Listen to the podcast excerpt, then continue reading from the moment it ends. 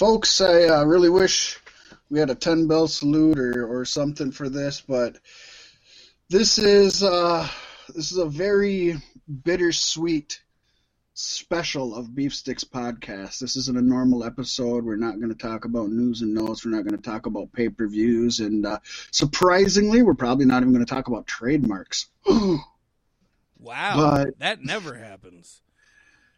But over our, our short time off, we've taken longer time uh, times off before as well. But we, over our short break between season three and season four, an awful lot happened. And of course, this is 2020. or This was 2020, so that should have been expected, and it kind of was.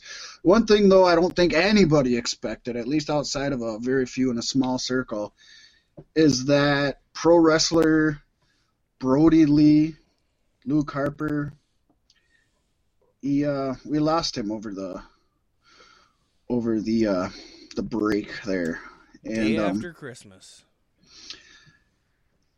and Pace, did you want to say anything before we get into the tribute Oh, it was just news that rocked the world, man.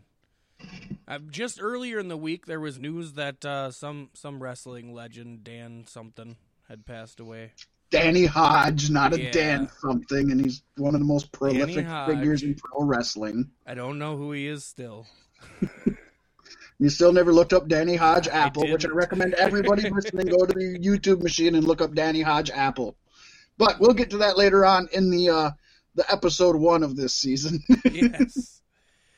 Uh, but yeah, it was just like shortly after that, and then uh, the r- word came out that uh, John Huber passed away, and I was like, "Wait, who's this guy?" and then I was like, "Oh shit, it's Brodie Lee." And then uh, spent a few days fighting back tears. Just it, it, the thing is, it's not even due to this man's wrestling career, which has has not amounted to what it should have for him. no he was just taking off Yeah, just barely getting the wind under his wings and and and snuffed out of existence just like that. But the man was a great father and a amazing family man and that just breaks my heart for his kids. And I think that's like I don't know. Being an overweight male like myself, I have to like live with that what if something happens to me kind of ordeal. And so so when this happened it like was a shock to the system. He's you know, a, a fair amount older than us, but really not not much. right And and yeah. Yeah, it sucks. It sucks so bad. So without further ado, um, I'm just going to get right into Beef Sticks podcast tribute to John Huber.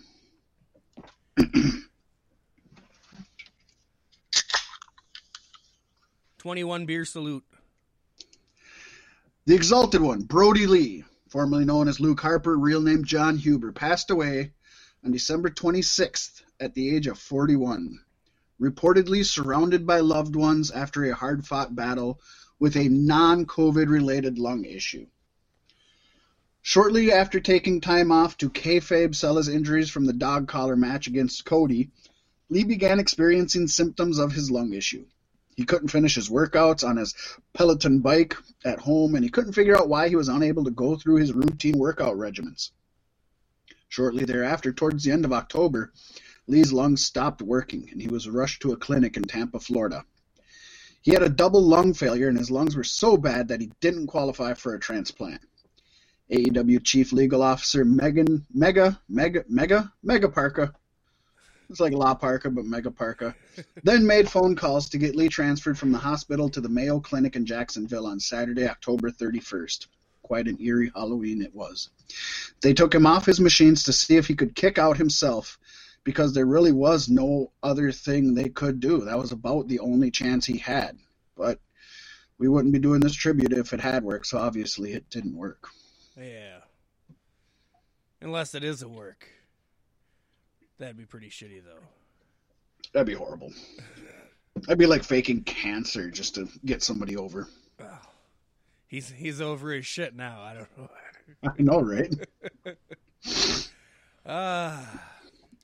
The leader of the Dark Order in AEW wrestling was beloved by fans and industry professionals alike. He first got into wrestling as a backyard wrestler, performing under the ring name Huber Boy Number Two, with the likes of Colin Delaney and his real life brother who worked as Huber Boy Number One. It wasn't long before he debuted in Chikara Pro using the right stuff Brodie Lee gimmick. Lee originally was not scheduled to wrestle at the event, but was instead visiting backstage with friends. However, when Reckless Youth no showed the event, Chikara owner and booker Mike Quackenbush offered Lee the chance to get in the ring. Fun fact the name Brodie Lee came to him in 2003 after watching the movie Mallrats, as he combined actor Jason Lee's surname with the first name of his character, Brodie Bruce. That's kind of cool. I didn't know that. It's awesome.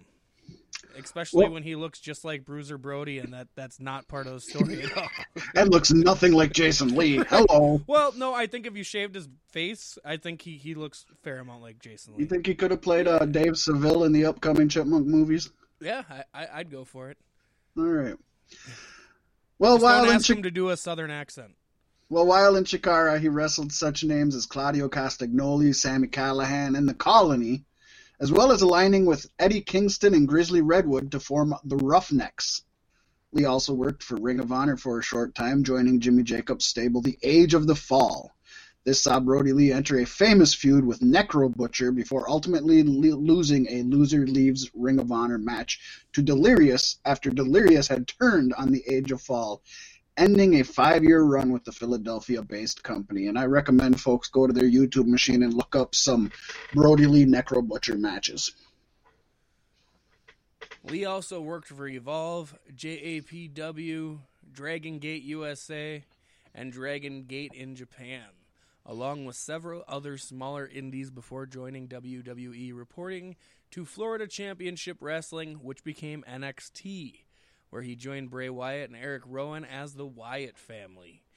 After eight years in WWE, he joined All Elite Wrestling as Mr. Brodie Lee on the March 18th, 2020 episode of Dynamite, debuting the same night as Broken Matt Hardy and revealing himself as the Exultant One, the leader of the Dark Order.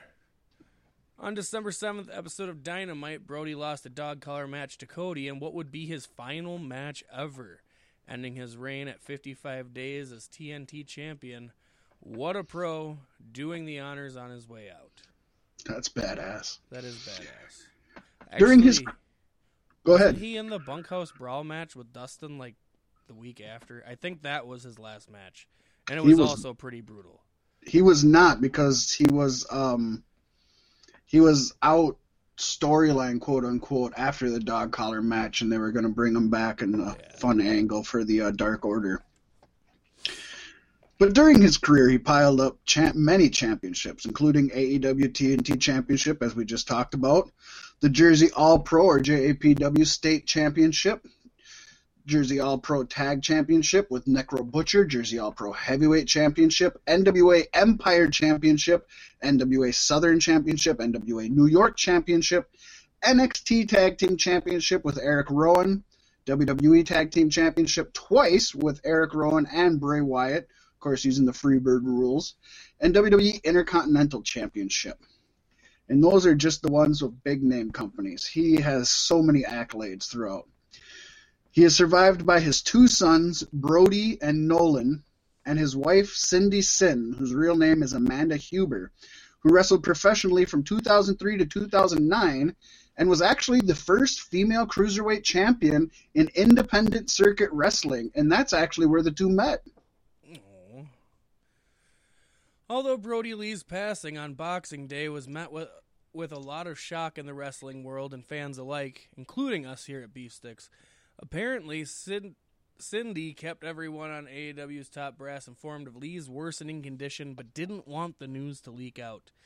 Some main backstage personnel in AEW and a select few others in the business were aware of the seriousness seriousness of his ailment but it was one of those things few people who knew kept quiet, even though a lot of people began questioning why he had been off of AEW TV for months.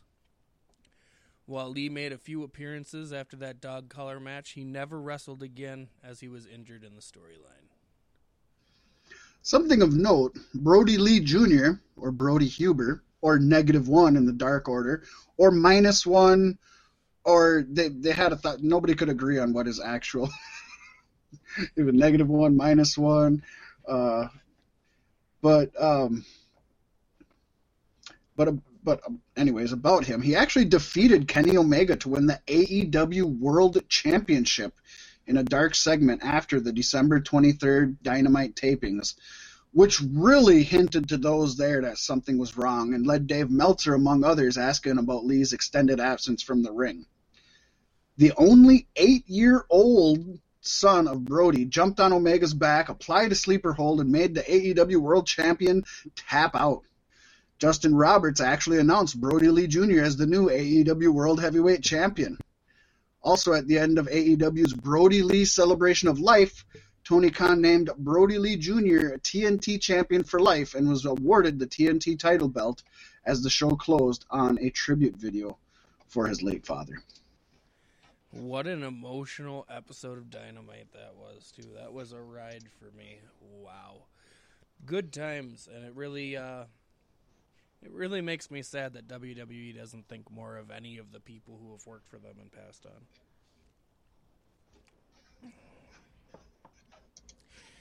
According to Tony Schiavone on what happened when AEW actually signed Brodie Lee Jr. to a legitimate contract a couple of weeks ago, saying knowing that Brodie was very sick and knowing it was holiday time, I guess knowing that it was going to be very difficult for him to kick out, they brought little Brodie to TV. They made him a member of the Dark Order. They put a mask on him.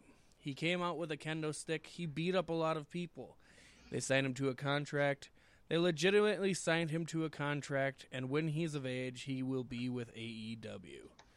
He also confirmed that the belt designed for the TNT Championship is retired, but not the championship itself, saying Little Brodie, negative one, if you will, it is always going to have that TNT belt. We'll come up with a new belt. That'll be his. And they have come up with a new belt. And I say well, it. I was pretty disappointed in that.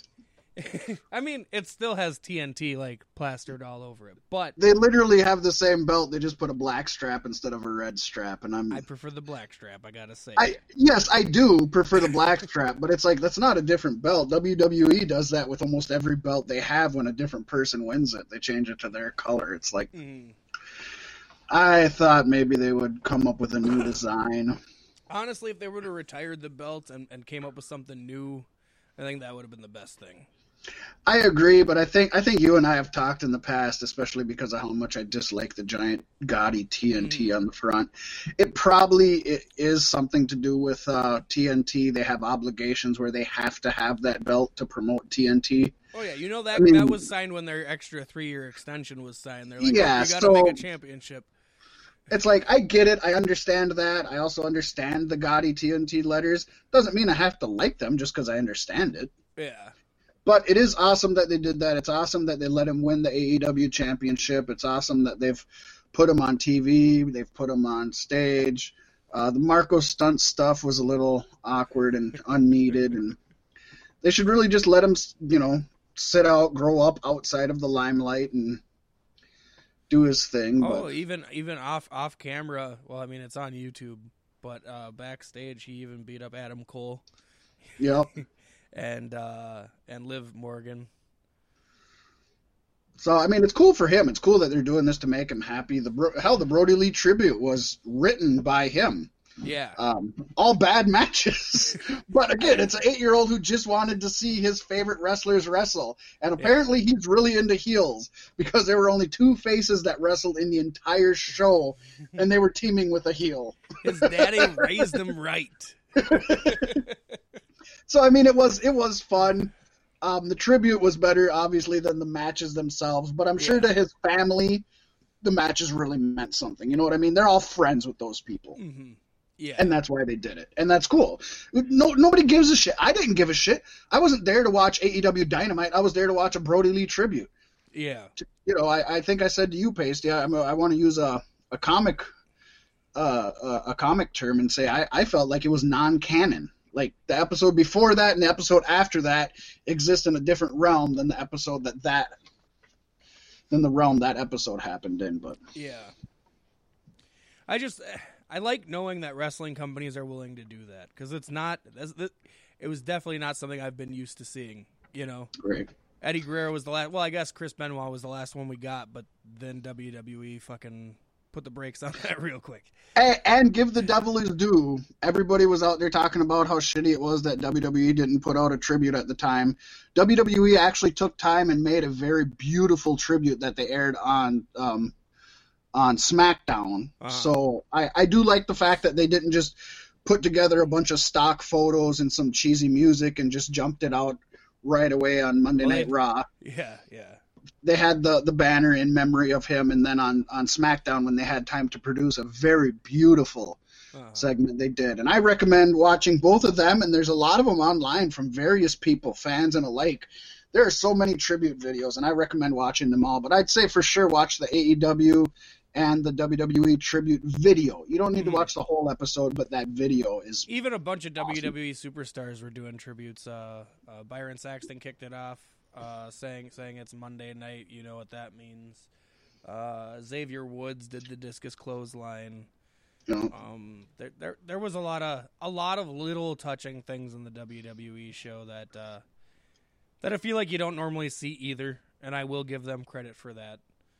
yeah. But, uh, and, and I can't I can't be mad at WWE for not doing more for somebody who just left the company, completely shit all over Vince McMahon with a lot of his sketches in the beginning of his career at AEW. Uh, you know, he, he, it's it's it's actually surprising he got what he did get from them. I, right. If you if you actually step back and only look at it business wise, he got more than you would think he would. He Uh, was never a main event guy. He never sold tickets. I mean, don't get me wrong. I love watching Brodie Lee. I love the man, but I never once tuned in to see Luke Harper wrestle, and I don't think many people bought a ticket to see Luke Harper wrestle. yeah. Um, Well, and you know, Anytime the Bludgeon Brothers or, or the amalgamation of was in the ring, it was always more Luke Harper than Rowan. oh for sure, they were fun to watch. Yeah. Uh, but uh, yeah, it's like it's good. It, it's cool. We just hate to see somebody so young and somebody who who who just was taken from us so quickly. Obviously, there was about a month and a half where he was really ill, but uh, this is one of the rare occasions the wrestling world did kind of keep it under wraps. And even then, for a 41 year old who's in, as far as we know, perfect health, to be gone with, within a month and a half is still super quick. that that doesn't happen normally. it's it's it honestly i'm glad he got to have the dog collar match but it's, it's such a shame that everybody's going to go on wondering if that was what you know put him over the edge Well, I, I don't think it did. I don't think obviously it had anything to do with that. Um, I I think medically there's really no correlation. It's not like he was stabbed in the lungs or something, especially for double lung failure. yeah Um, I mean, maybe it could have been a blood clot, you know, then then you could say maybe it came from that, but then again you can get that just doing a regular old suplex too. hmm And as of this recording, I'm 99.9% sure there has been nothing released about what happened with his lungs. We know they quit. We know he had a lung issue, but yeah it's been mum on it's, what it's exactly really it weird was. too because because you'd assume there would be some kind of concrete you know this is what happened by now Oh, I'm sure there. I'm sure his family knows, but you know we don't know. And and everybody's been really big about it not being COVID related, and I'm taking that at face value. I believe them that it has nothing to do with COVID. right Uh, most 41 year olds don't die within a month and a half from COVID. That's not normal either. So I, I definitely take that at face value.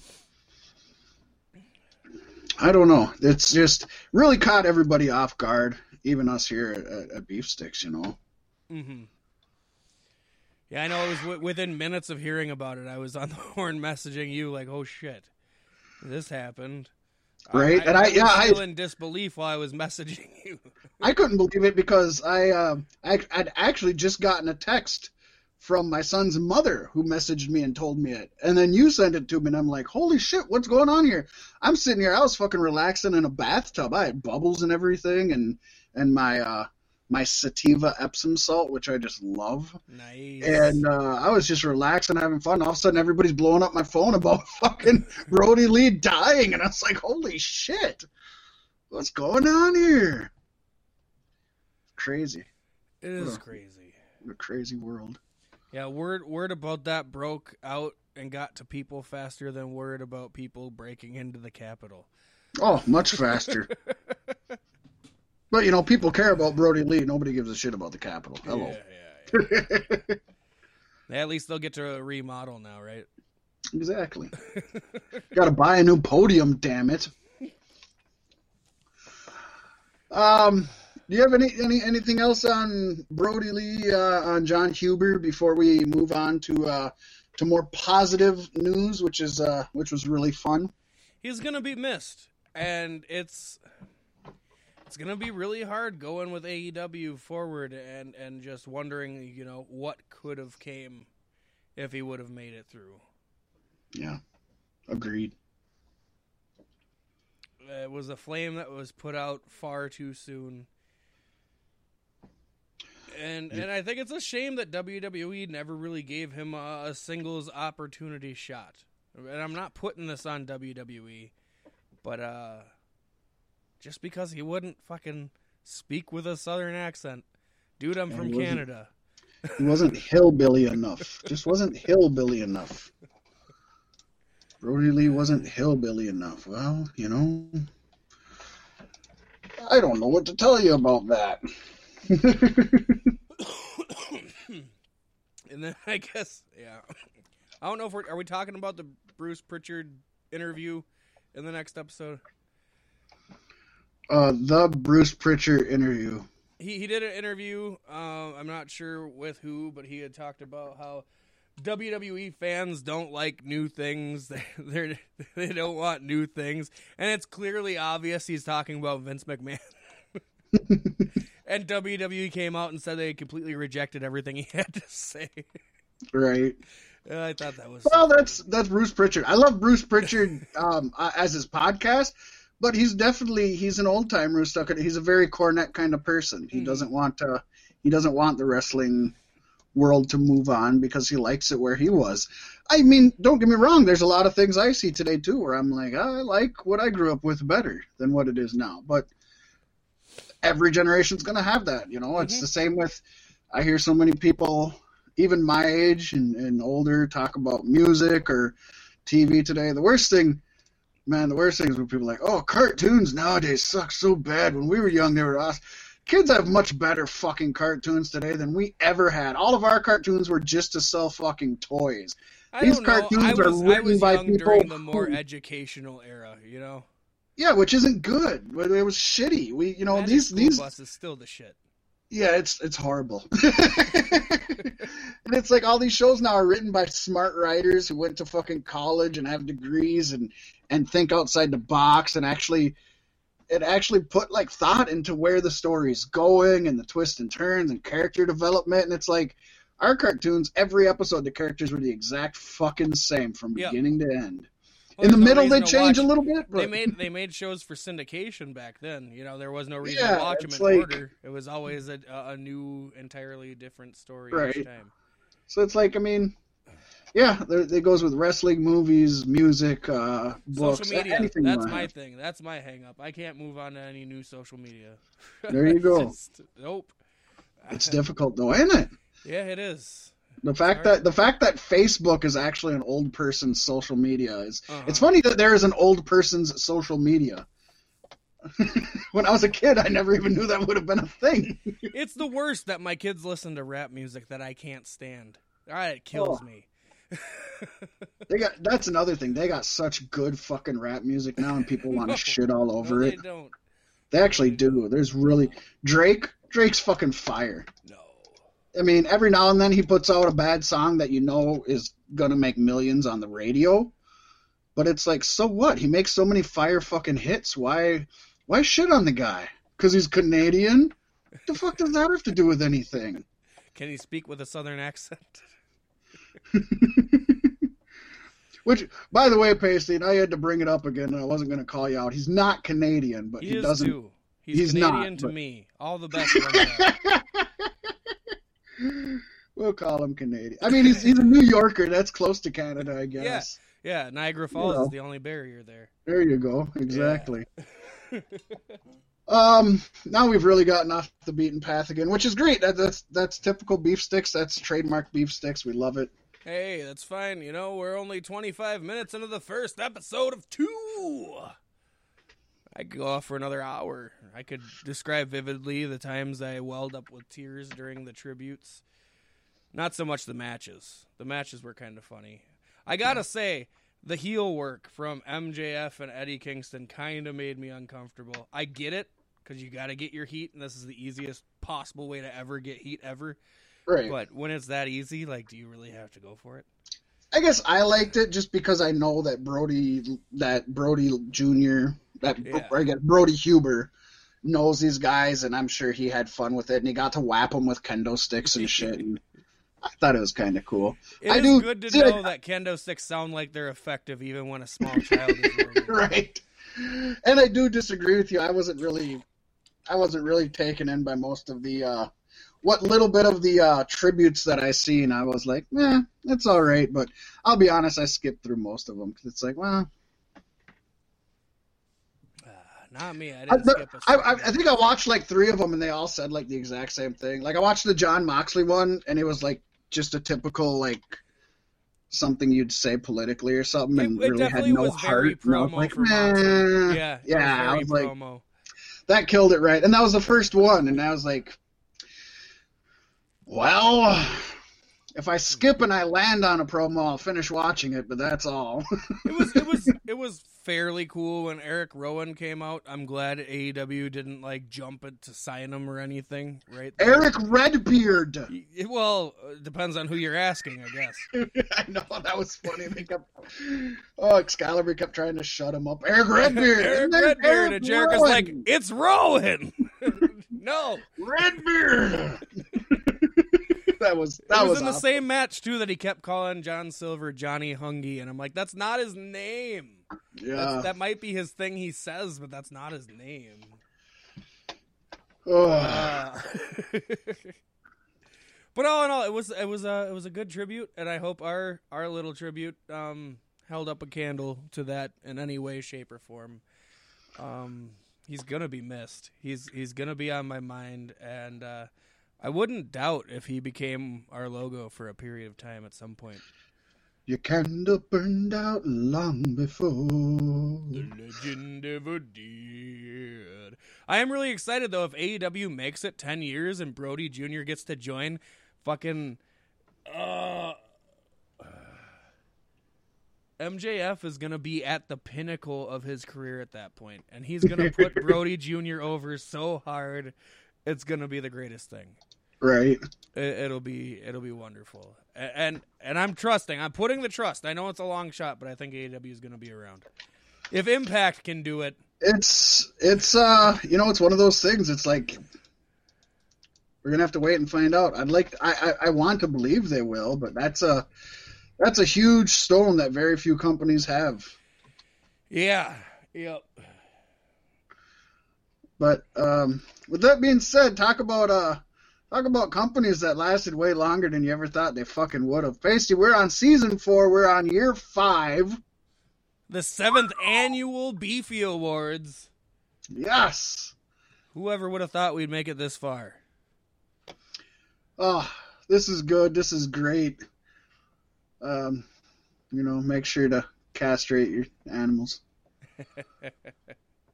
and with that being said, Pasty, let's move right on to 2020 Beefies. I think I'll start it out here if that's okay with you. We got the best facial hair. We always got to bring that up because a real man knows real facial hair, and he's not Oh, yeah. he's not afraid to admit it, and he's not afraid to compliment another man on it. And this one goes to Eddie Kingston's uh, buddy buddy, the Butcher. Yes, indeed. The man's got a brutal look. Just face it.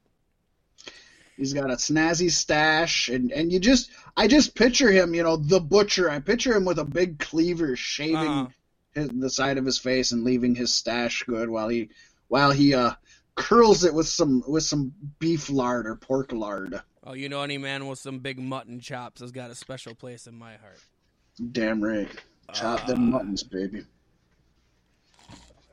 No, I think it's good. I think it's good because in years past we've really given people the ni- who've had the nicest facial hair, and I wouldn't say Butcher has the nicest facial hair, but his facial hair is fucking for real. Yeah, and it just and it works so well with his character. You know, I, I harken back to I guess maybe Marty Scurll, where it's like, and his was very proper, where where this is very rugged, but but it worked well with his character, the villain, the the European. You know, he had the the umbrella and the mask and the steampunk, and it, it fit his character. Well, this with the butcher, this you could see him. You know, you, you feel like you could walk into a small mom and pop butcher shop and see him in the back just hacking legs off a lamb. Yeah. And I I like the fact that he his whole aesthetic ages him a good 10 15 years older than he actually is. But it works in the best way possible. And I got to give the butcher a whole lot of credit cuz he's cut a fair amount of weight since joining AEW. He is looking cut. He's he's to be in a place very soon where he's got a top top of the line star body.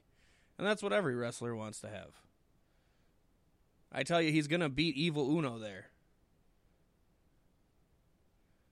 Yes, yes. No, I love me some butcher. I love me some facial hair. I love me some excessive drinking. Which brings us into our next award, Fat Mac. It is the Slosh Award. This goes to our favorite drunk or high wrestler of the year. And Fat Mac, this one's for you. This year, the Slosh Award goes to Session Moth Martina.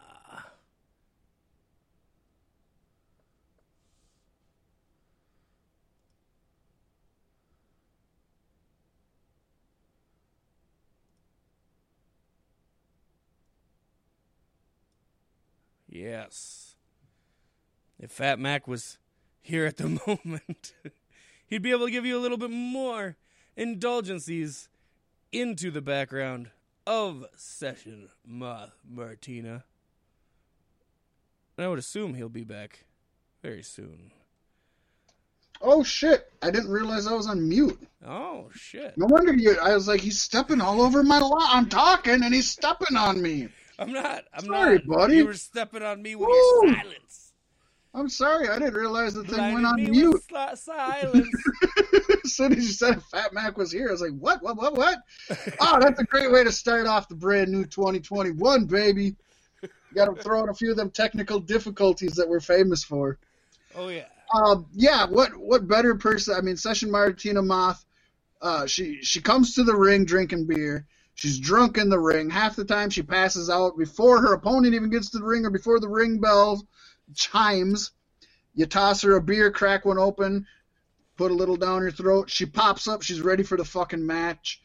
I mean, this is the kind of this is the kind of person that we uh, that this award was created for. Uh, you know, in the past we've had to kind of stretch what we consider the Slosh Award and, and more behind the scenes drinking, people that are known outside of wrestling for drinking. But man, this is one of the few characters in 2020 that was built around being drunk and partying. She was a party girl. YouTube videos of her going out and, and, and sloshing with the, the backstage correspondents and getting them sauced and it's good stuff. She's fun. Oh, yeah. She's wild. She parties. And if you don't know Session Moth Martina, I'd say hit up your YouTube machine, put it in there. Not only she's a really good wrestler, so watch some of her matches, but just check out. There's a lot of just her entrances, and check out her entrances. She's just she just wants to party. That's all she wants to do. She does such a good job at it this year. She beat out Chris Jericho to take home the Slosh Award, which is pretty insane if you ask me, seeing as the man invented champagne. Well, you know, when you invent champagne, that's something else. little bit of the bubbly. Little bit of the bubbly. Plus the Oh. whole uh, the, the the Las Vegas uh, episode was pretty awesome. That was that was very fun indeed. Yes. But the only time we really got to see a drunk or or messed up Chris Jericho though on screen. Otherwise, he just Well, I mean, otherwise you just got to look at the weight he's it. been putting on. Sometimes it looks like Chris Jericho's in there wrestling a match and he's a tag team because he's almost two people. Uh, and basically, that brings us to our two piece award for the best tag team. I don't think this would shock anybody, um, especially considering the recent uh, brand new PWI top uh, tag team top 50 that just came out. But we got FTR as the best tag team this year. There are our two piece award winners, Pasty. Yes.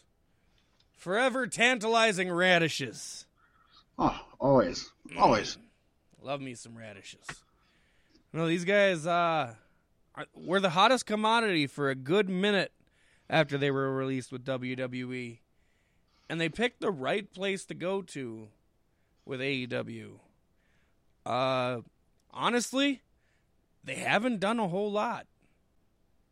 I mean, except win the AEW Tag Team Championships and lose them. but uh, yeah, no, I I'd say easily, hands down, FTR deserves best tag team of the year. Um, will they be next year? Time will only tell.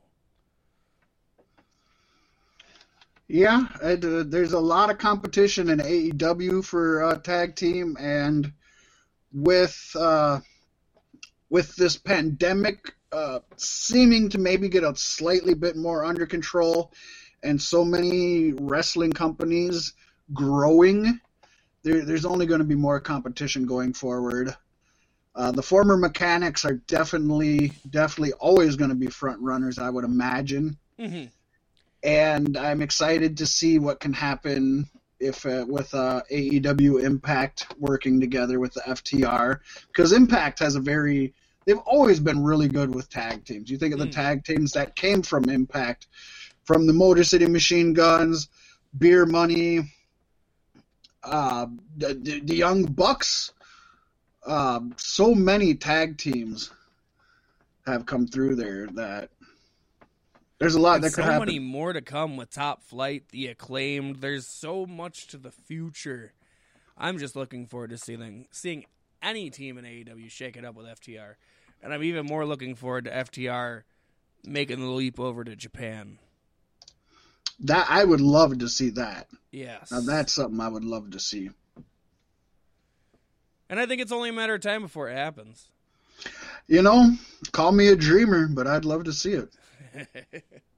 Speaking of the witch, we've got a new inductee into the Hall of the Dreamer with this year's Dreamer Award.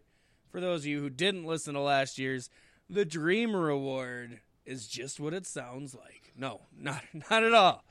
The Dreamer Award is inspired by Tommy Dreamer for wrestlers who are washed up and just need to get the fuck out of here. Correct. Don't let this guy hear me say this because he's going to kill me, okay? but I think we've watched a fair amount of wrestling this year, even with the vast buffet of choices to make. I've seen enough Ken Shamrock matches to know that it's time to hang it up, Ken. He's still got a good body, but don't fucking destroy it before you have, you know, the rest of your life to live enjoy that body and get the fuck out of Impact Wrestling, please.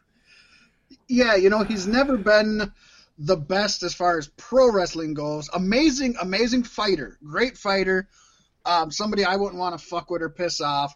He was never a great promo. And, uh, you know, I think he had his best matches with The Rock, and maybe that's because he was so serious and The Rock was so animated. I'm not sure. But definitely, I mean, hell, The Rock inducted him into the Impact Wrestling Hall of Fame. But it, he's past his prime. That you think about it, it he won the NWA slash TNA title back in 2002, and people were calling him an old timer then because you yeah. think about it, he had been in WWE since 1997 so that would have been five years prior. And before that, he had a lengthy UFC career. I mean, he's had, he's had full careers in multiple companies. So come on, buddy, take a page from your brother Frank and just call it a night. I was nice to him for a lot of this year, too, even though he wasn't up to snuff with all the young talent. I gave him credit. But by the end, yeah, no, uh, Shamrock, it's it's uh, just hang it up. It's better to go out on top, and you're past that. So He's definitely not on top, but Pasty, we're going to move on to an award that talks about the top promotion in Top 2020. dogs. And as we said, so many promotions made so many moves, especially considering how much we're shut down. The entire world, the entire pro wrestling community, everything. But one company Thank proved God that for a corrupt little state called Florida. and one company proved that uh, they were more than a one-hit wonder. Their sophomore year was pretty goddamn good, and to be fair, their sophomore year that they were great at was a year that most wrestling companies had some of their worst years. hmm But being best of the worst is still being the best, isn't it? It is being the best. And the best goes to the elite, and the elite is in all elite wrestling. And for this to be a company's second year in existence, this is easily the largest wrestling company in year two of their existence ever in the history of pro wrestling. You It's know, huge. Fat Mac, they definitely entertained me more this year than any other company. They didn't have They- a whole lot of competition They didn't. Because who was down this year? New Japan was down, Ring of Honor, NWA was down and giving them talent to use. Yep, MLW. Um, Impact Impact was one of the first to come back, but they were down a good chunk also. It was basically just for a while there it was basically just WWE and AEW. Yeah. and they were both i give them credit uh, because they were both trying to find a way to create content in a brand new world that nobody's seen coming. Unprecedented is the word that most wrestling people use for a lot of things. This was a very unprecedented year. And i would say aew adapted to it the best. They definitely changed. They definitely they didn't stick to what they started out wanting to become. Mm-hmm. and you know people can dog them for that you know but the the truth is they had to adapt they didn't create the wrestling business knowing that this pandemic was going to hit so the fact that they were able to to be the best promotion at a time when not only everything changed but they really didn't have any foundation to stand on hmm Impact, Ring of Honor, NWA, WWE, New Japan, they all had a foundation to stand on that that was built up over years. Decades, actually all of them, decades. Well, Yep. over yeah, yeah, decades almost. And here's AEW on year two, just chugging Yep. right along. And not only that, but I think you got to give credit. They made the best out of a bad situation and not only dragged themselves through this shit, but they brought the bulk of independent wrestling with them with AEW Dark. Some of these episodes, two and a half hours long, 15, Or 16 three hours matches. long. Yeah, like they really did their part, I think, to make sure the people who who are going to be the future of this industry still were able to work. If nothing else, they gave they gave the boys a payday. Yeah. Even if nobody fucking watched it, they gave the boys a payday. Uh huh. WWE do that shit and be like, oh, exposure, enjoy it. WWE straight up fucking let go of 50%, well, not 50%, a huge percentage, A huge uh, uh, the largest percentage of their roster since the mid 90s. And they had the best fi- fiscal financial year they ever had. So you can't tell me that's why they did it. But once again, you gotta tip the hat to WWE for this too, because if it wasn't for Vince McMahon, Florida would have wouldn't have allowed wrestling to uh, continue during the pandemic. I wouldn't think. That is true, Pasty, and uh, I'd almost think that would be another uh, him putting so many folks at risk would be another reason for him uh, for for what's coming up next. right? Because you can't have a best promotion, Fat Mac, without a worst promotion. And baby, hands down, this one goes to you, Vince McMahon. WWE. I don't think this is the first time. I don't think it'll be the last time. well, and you know, let's first of all, let's just be fair. There were pretty much only two companies that ran the majority of the year. Right. So one was going to get best and one was going to get worst. That was kind of just going to happen no matter what. Um, but WWE had a head start. They should have been able to clinch this. Uh-huh. They didn't. No, and it seems like where everywhere where AEW made the right moves this year, WWE made the wrong ones. They let go of the wrong people. They booked the they they, they drug up three rounds of stars from NXT to do absolutely nothing with them. Um, retribution happened.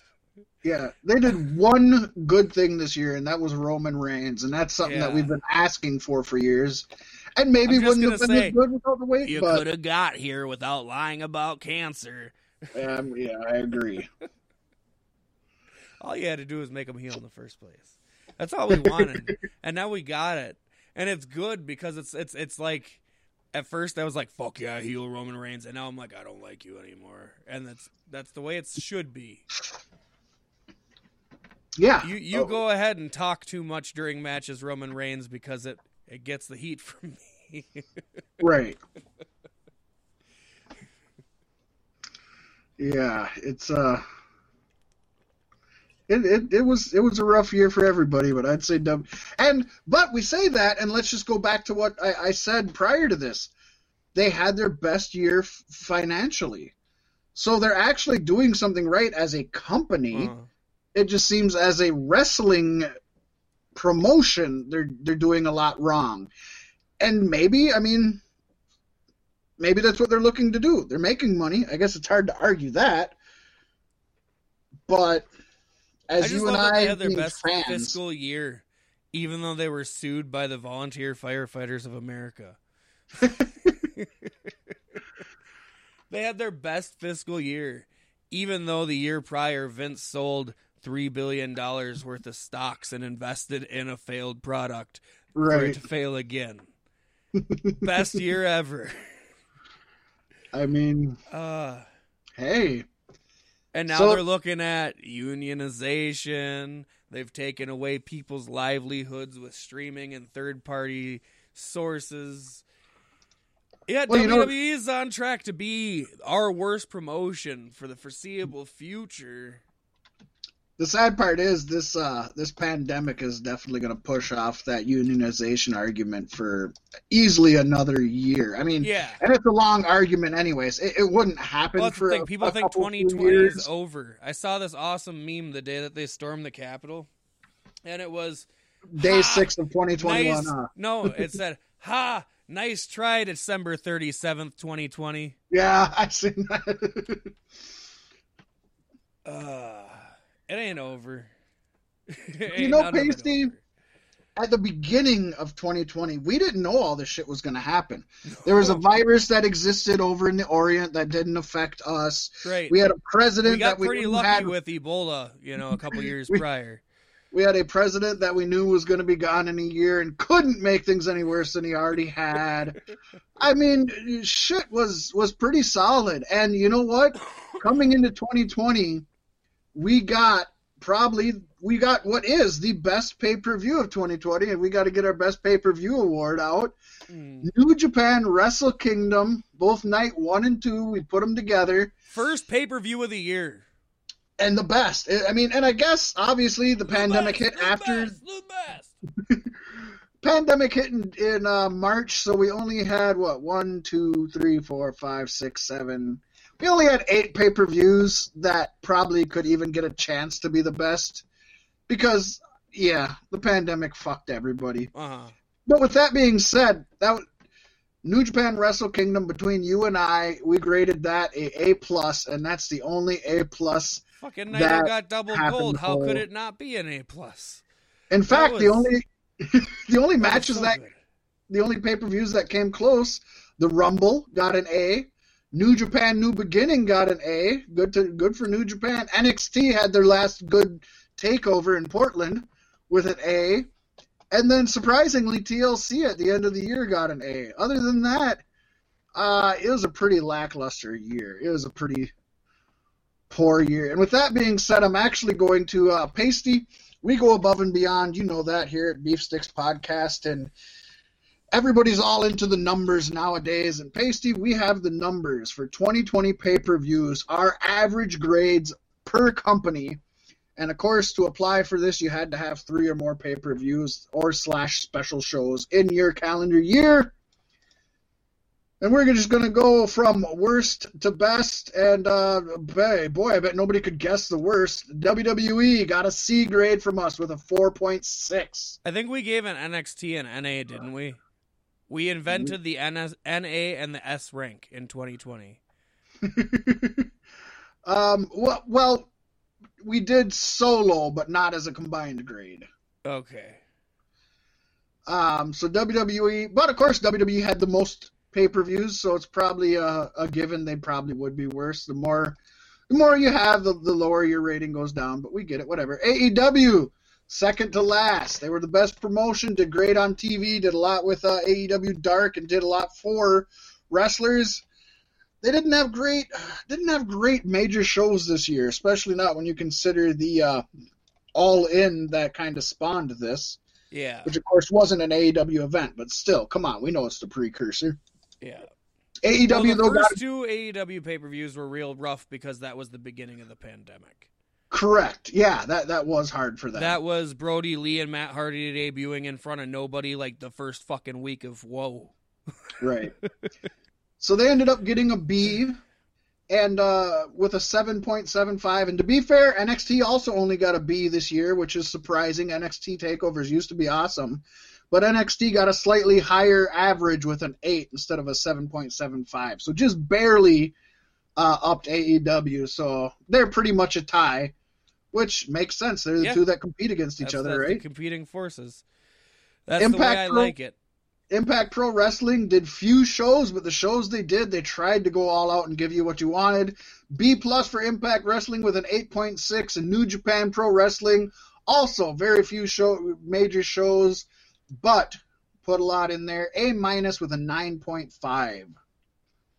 So all in all, uh, there you go. That's kind of how the the pay per views went this last year. Watch the New Japan and Impact ones. You could probably skip the rest. Whoa, whoa, whoa, whoa, whoa, whoa, whoa. Whoa, whoa, whoa, whoa, whoa, whoa, whoa. I think I think somewhere in here we're talking about the best pay per view. We're about to talk about the worst pay per view. But uh, I think we need to talk about the worst pay per view ever. Talking Shopomania Part One has to get a shout out, man. They definitely deserve it. They were. They uh, brought entertainment so back to fun. pro wrestling this year. like honestly, the second one might not might have been a little bit too much retreading the same shit, but I love it. I can't wait for the next one. If you haven't seen them, $15, go buy it. It's yours to keep forever and you'll watch it a few times. I promise. and actually, I believe if you buy it, you uh, you get both of them at fifteen dollars. oh, nice. I'm pretty sure they have them combined at this point now. So, yeah, you can get both one and two. And yeah, I think they should have at least put like six months in between them or something like that. Little too much of the same, but definitely just for the concept and to actually go. I mean, they put their own money on the line to to do this, to go And all out. And uh, Talking Shopomania 3 might have a little bit more AEW affiliation, huh? you could only imagine. That'd be good times. Could be the, could be great times. could be incredibly horrible. Who knows? That's the beauty Yeah. of talking Shopomania. You never know. You put too many out, pasty, and uh, the fans could come and, and give you some backlash. You know. Oh, backlash. I don't even remember why this is the worst pay per view of 2020, and that probably says it all. Yeah, probably because it sucked. I couldn't tell you a single match from it. WWE Backlash 2020. I don't know. I think wasn't this the first Backlash in quite a few years? Also, if I remember right, think maybe. yeah, possibly. yeah, because Lashley's back, you know, that's why they did it. That's what it is. And I'm pretty Good sure it was uh, Black History Month. See, the thing was, uh, and this is people don't know this, but WWE they can be kind of racist, especially towards blacks. We've gone over it in detail in, in former episodes. We're and not I'm sure we will more. re yeah, but we're not gonna rehash that here. but the thing was, Lashley came back, and um, Vince, yeah, yeah. Vince, did. Vince said to himself, Vince said to himself, he said, Bobby, you're looking just amazing, my God. But you need more cocoa butter. You're all ashy. I got it. The next pay per view we have is going to be Black Ash. and you're going to headline Cocoa Butter on a Pole. But legal got a hold of him, uh, talked him down, and they talked him into changing But it from Great Black Balls Ash of Fire was magnificent. To change it from Black Ash to Backlash. Um, so that's that's kind of an un, you know not a very wide known story, but that's that's actually how Backlash got brought back. Right, right, right, right. Yeah. Keep keep talking a minute. I'm gonna dive back and I'm gonna see if I can find some information on this pay per view.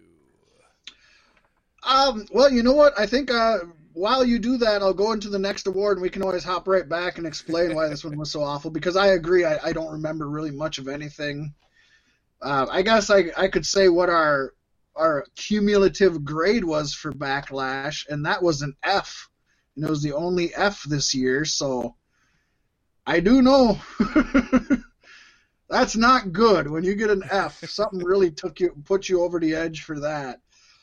But moving on, we got one of our, our most favorite and most fun awards of all time.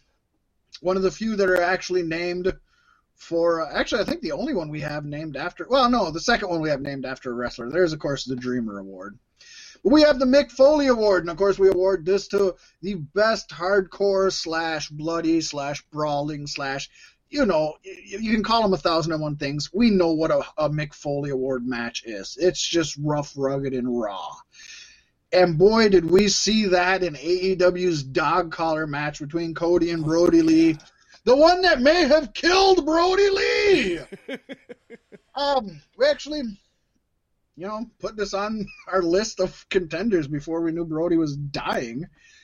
And I, I think it seems fair. It was a really all, I, definitely the best dog collar match. And I think we said this when we were recapping it, or maybe I did, since um, uh, since Piper Valentine, which which is uh, Starcade. I want to say '87. Oh, yeah. If you haven't seen it, I definitely recommend go back and watching that. That's a badass dog collar match. Well, you know, we live in this era where when WWE brings back a classic match, it usually sucks dick so much we never want them to bring it back again.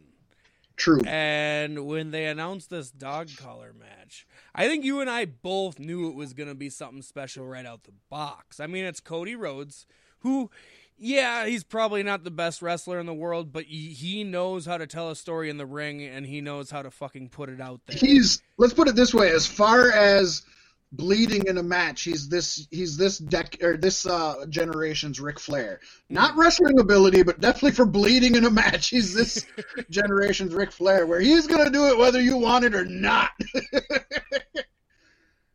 and then, of course, you got Brodie Lee. Uh, made his name in CZW, Chikara, all uh, um, um, Jersey All Pro Wrestling, and a lot of those were doing hardcore matches. His matches um, with Grizzly Redwood, his match Necro, oh, his matches with Necro Butcher are just things of legend, as I mentioned earlier. Look him up. He's he's a hardcore icon, and I think Cody, you know, trying to uh, fulfill his lineage. I think he wants to be like Dusty because Dusty was another crimson mask, blonde haired, full of red. He'd go out there and he'd bleed. I mean, if you ever seen an interview with Dusty Rhodes, his forehead looks like a Rand McNally Atlas. I mean, there's lines going everywhere. Yeah. Uh, He was not afraid to bleed a little.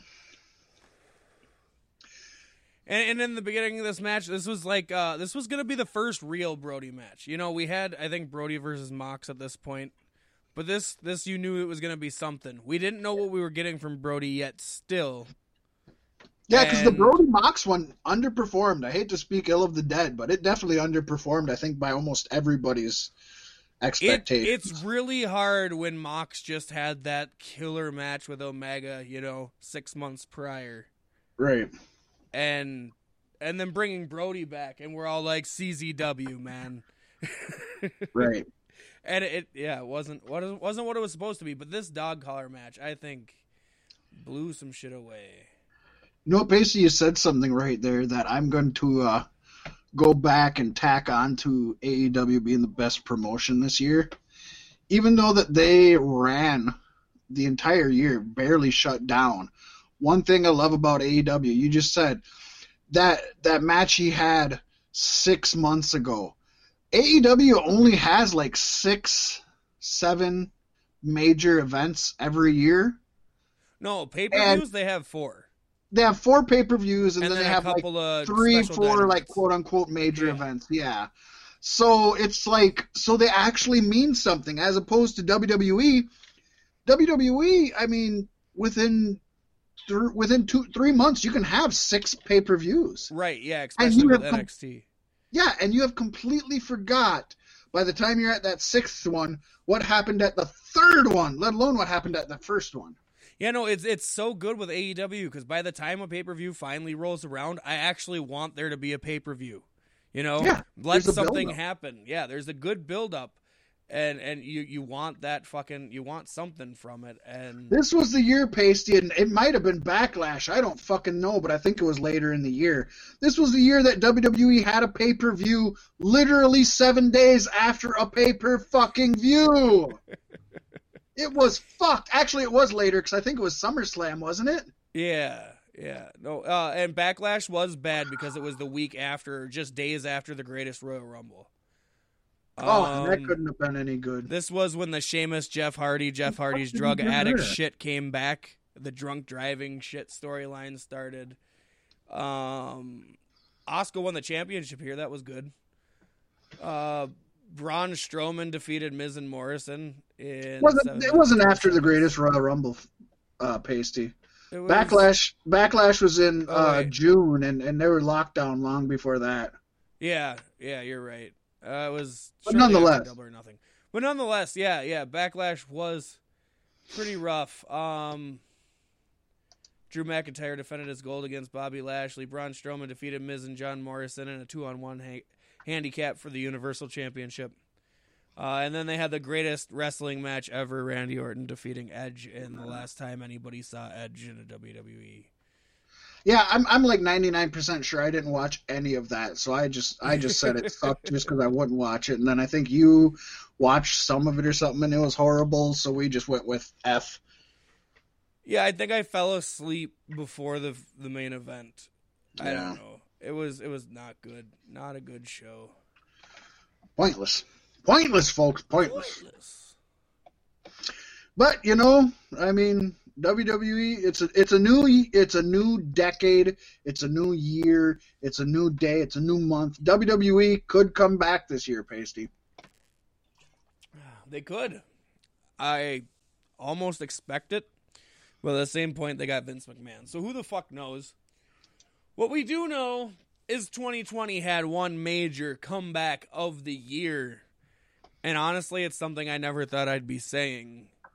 Fucking Roman Reigns returning at SummerSlam as a heel and finding out a week later that Paul Heyman was his manager. Yes.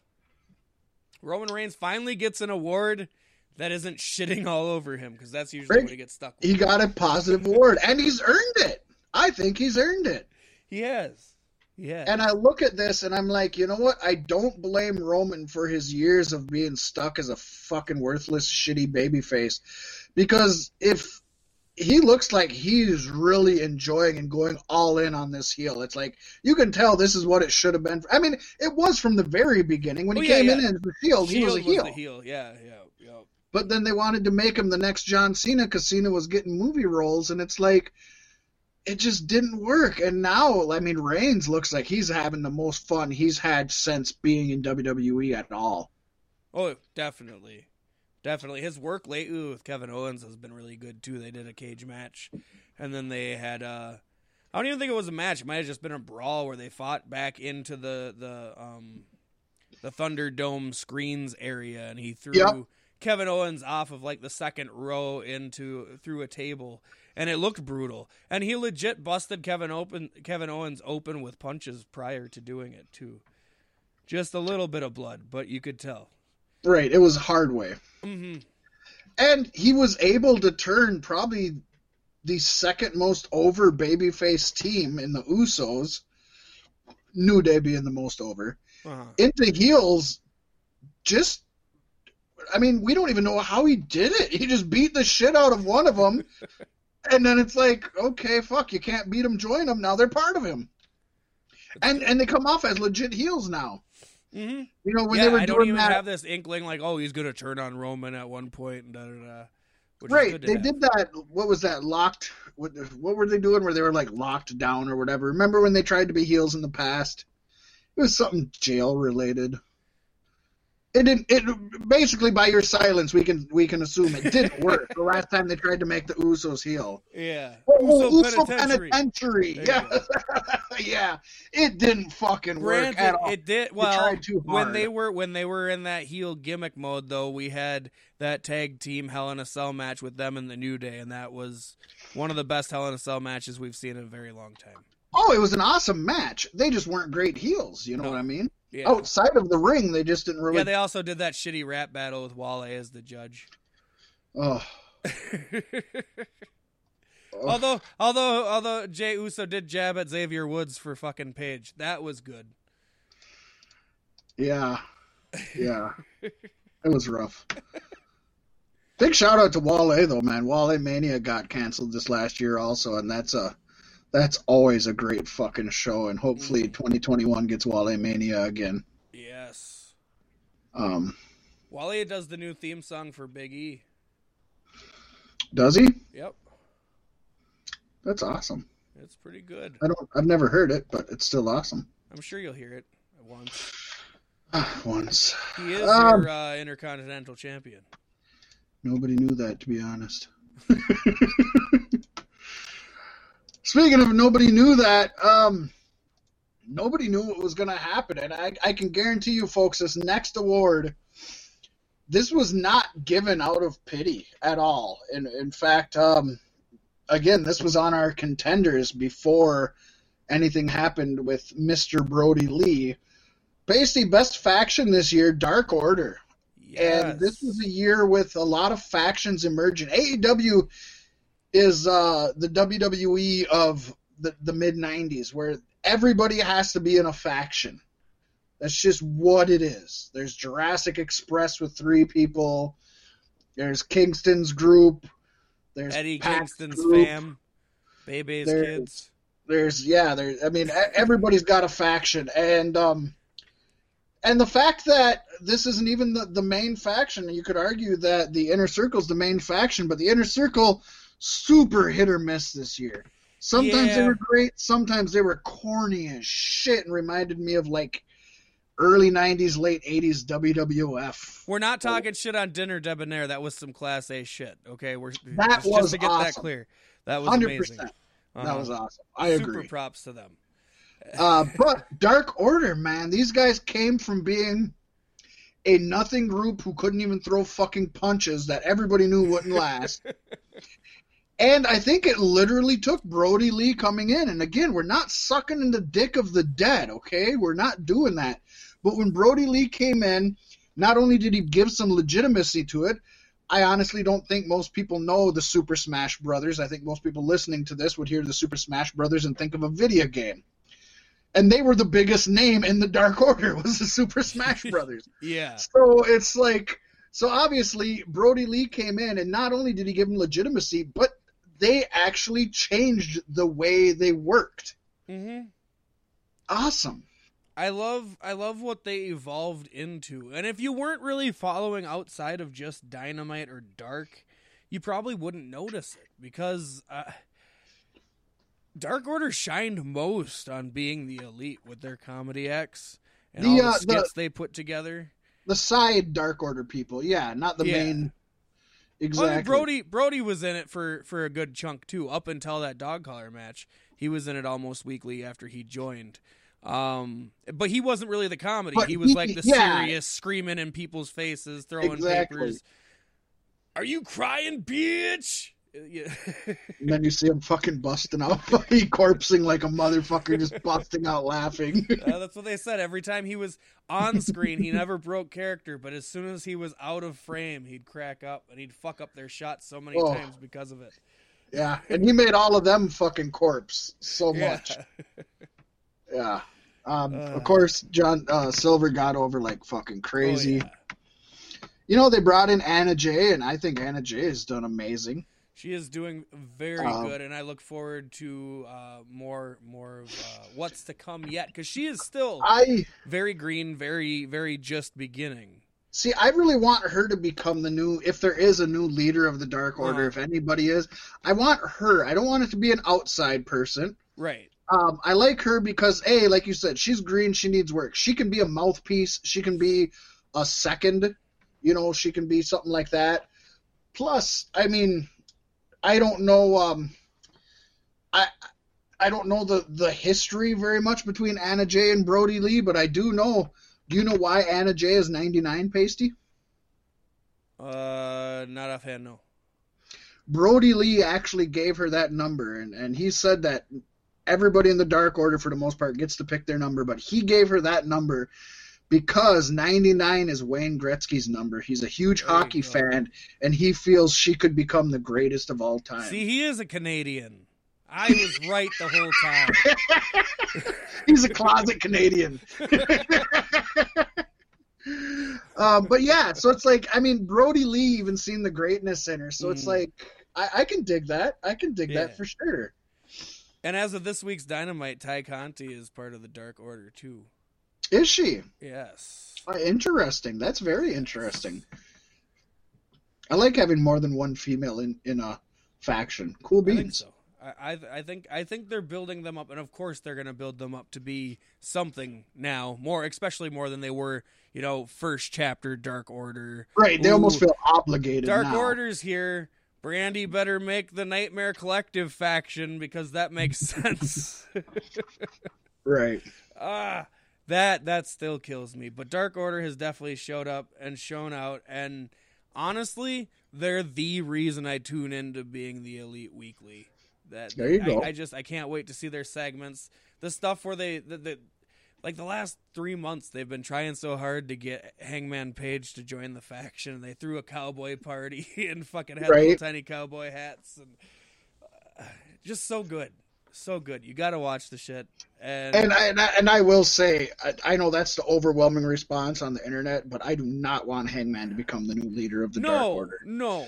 Everybody I want seems to him to, want be that, but- in the Dark Order. I don't want him to be the leader of the Dark Order. And at that point, you know, he could he could you know eventually turn on them and and beat the leader to go back to the elite at some point. But Right. uh but I do want Alex Reynolds, John Silver, and Hangman Page to be a three man tag team for a long time. The We good, need the the bad, and the title. Hungee. They say they're gonna do it. They say they're gonna have either a trios or a factions championship, and instead we got the second edition of the TNT championship. Well, we got the we got the black strap on it. Yeah, the black strap on, my favorite one. Oh, speaking of black strap-ons, Pasty, what's the next award we got? What's the next big black beefy? The I never thought of the beefy being black, but from now on, you know what? It is. Give it to me, baby. Come on. It's time for the Beef Sticks Beefy Award Match of the Year winners to be crowned. Man, I gotta go to the Bucks Buxton FTR at full gear. This was this was a New Japan match in America. This It was. It was everything you could possibly want in a match. It was the full package. And and there was so many times. I like how you called it the full package when we're talking about the big black beefy. Yeah, exactly. Full package. Yeah, this this match. As soon as it happened, we talked about it. We're like, this this could be match of the year, and yeah, you're you're damn right. It it was. I mean, there, there was a handful of contenders for us, mm-hmm. uh, um, let's see. We had I want to say Naito and Evil was on there. I'm pretty sure. Naito and Evil, Ibushi Okada from Wrestle Kingdom, which got the pay per view of the year. Mm. The War Game, the men's War Games match. I mean, it just Yes. recently happened, and and was one of the best matches of all, and had some amazing talent in it. For how long and how many false fish- finishes there were in that match, it did almost feel like a Japan quality match. Yeah, and that one could, you know what, that one I wouldn't have been upset with winning it, but I honestly do feel when you sat back and, and looked, it's like Bucks FTR did it without a gimmick, and it Oh, was yeah. it was it was as good, if not better, but at least as good and without a gimmick and with only four people. Deserves it.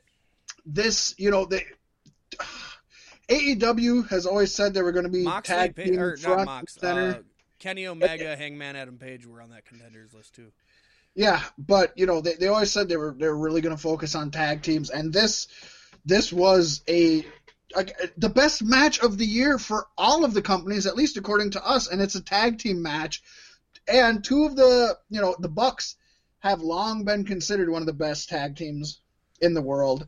FTR just recently have been considered one of the best tag teams of the world. There was a point we never thought they would see each other two completely different styles that shouldn't go well together. Shouldn't. And they made beautiful harmony. Uh huh. You knew it was magic from the second you started watching it to the very end, and everything made sense. And the the finish made sense because Dax got up in his britches. His partner was out, and he figured, you know what? To beat the Young Bucks, I got to go to the top rope. And he He made a fatal flaw. And this was after Tully Blanchard was ev- evicted from the ringside, Yeah. and and he'd been with them every I match think they need that. to lose Blanchard. By the way, I think they'd be so much better off without him as a mouthpiece. I think they can talk just fine on their own. But his I, I like him being a second without having to be a mouthpiece. I, I Uh, you know, I think he can I'm be a saying, second without being a some mouthpiece. of my least favorite promos, and maybe that should be a new beefy award in the future. but my least favorite promos were were Blanchard and and um, Jake Roberts back Yeah. and forth. That was some of the hardest listening I've I've had to go through in a long time. right? And, and you've listened recently listened to Nickelback, so that's saying a lot. You know, they had Woo. the better cover of The Devil Went Down to Georgia in, in 2020.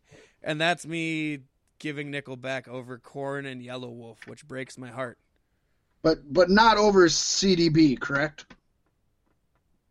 Yeah, definitely not. Okay, okay, okay. Just just checking. Charlie Daniels band always top devil. Actually, Top uh, Devil. Devil Went to Jamaica from the Live Wire days. That's the best one. Devil went to Jamaica. Um. Well, Pasty. Uh. Trying to think of whose fucking turn it is now. That'd be you. I brought in the match of the year. You had that, I had that. I don't remember how things go. Yeah. Pasty breakout star of the year. I don't have a, a fun segue because I forgot whose fucking turn it was. I thought it was mine. I didn't want to step on your Well, you had to break out of your mind to get there. Uh, breakout star of the year is the performer who broke the record for best selling. Well, didn't break the record for best selling, but had the best selling T-shirt this year in pro wrestling tees, and I think that speaks of itself, especially for somebody who. Two years ago, nobody, barely anybody knew. One year ago, a handful of people knew and were sick, didn't want to see him. You know, it's really Orange crazy to think Cassidy. AEW held that record three times in like four months this year. It's crazy. Orange well, Cassidy was first. I mean, to be Sting, and then Brodie's memorial shirts. to be fair, obviously WWE doesn't sell on there, and AEW is the next biggest, so I guess you would hope they would. Yeah, But Sting again has decades behind him. Brodie Lee has decades behind him. Orange Cassidy, uh, he's been around for um, seven. with this character. I was gonna say with this character about five, six years maybe. Yeah, and um, you know he he before this he actually tried to wrestle like a like a young buck and whatnot you know and and it didn't work for him and he said you know what i'm It's gonna do the exact opposite so for this guy to actually sell be the best selling of 2020 and I mean, you look at the signs in the arenas, you look at the hashtags. I mean, Orange Cassidy is fucking over. Even He was like a huge costume this year for yeah, Halloween. well, it, part of that's probably because it's the easiest to do. Everybody has a pair of jeans, and you can buy aviator sunglasses at Walmart for two fifty. But nonetheless, I don't know. It's Yeah. pretty hard to find a jean jacket in 2020. Uh, but uh, yeah, Orange Cassidy definitely deserves this spot. Even me, as I was a fan of Orange Cassidy, but I, you know, I'd see him three, four times a year. I'd, I'd Yeah. watch a YouTube video of something that was awesome, you know, a match that he had or something. Yeah, in the beginning, I never thought he was actually going to get over in AEW. I thought they were going to burn him out too quick. Yeah, that was me. I was like, this, this is a gimmick was a that gimmick. doesn't work Yeah. in long term. It doesn't work long term. But man, he's he's made it work long term. He's had really good, exciting matches, and he's had really fun, funny matches. And he's made himself a fixture in the the pro wrestling realm. He's the Roman Reigns of AEW with that orange punch. He Oh, throws he's it better than Roman punch. does, by far. It's He- no Sunny D. Just ask that kid going through the refrigerator, but nonetheless, it's good. I don't know if people remember that. And the People- Mimosa Mayhem match, that iconic shit right there. Yeah, we all like to forget that Mimosa Mayhem match. It wasn't that bad. I think by your standards, it was better than the Stadium Stampede, even though I love that match too. Whew, they were both up there, buddy. And yet they Uh, still beat out WWE for shitty. You know what I mean? Even when they didn't quite hit a home run, they were still better than WWE's swing and misses, such as the fucking TLC match. And uh, that was bad. Remember that one? WWE's TLC cinematic match. yeah. God, that was awful. Ugh. Remember Speaking of awful- WWE t- tables, ladders, chairs, and stairs. That was Yeah, funny. oh, that was something else, wasn't it? And I mean, we could go on and on about awful stuff, Pasty, but um, our next award really kind of encompasses maybe the most awful thing that happened this year. oh yeah, yeah. I guess outside of uh, uh, WWE Backlash. yeah, and, and the passing of Brodie, Brodie Lee and numerous other wrestling icons. Uh, no, this this award goes to the botch of the year, and I, I, I think there was a couple of contenders, and, and the funny thing is it being both from brothers. But the botch of the year goes to Matt Hardy and AEW for the forklift spot with Sammy Guevara. I don't even. Um, Full You know, contact with that. we failed at this, Pasty, because we were supposed to look up when what that actually happened on. um, but it was bad. It was really bad, and it wasn't so much the botch.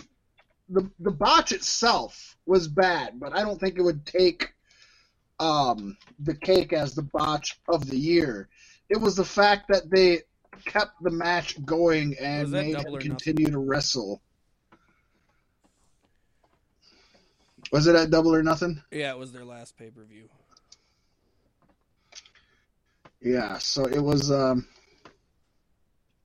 it was the fact that they made him keep wrestling that I, think makes it the botch of the they let you know? him keep wrestling. He was the one who said, "I'm okay to go," and they shouldn't have let him go. Well, yes, you are correct.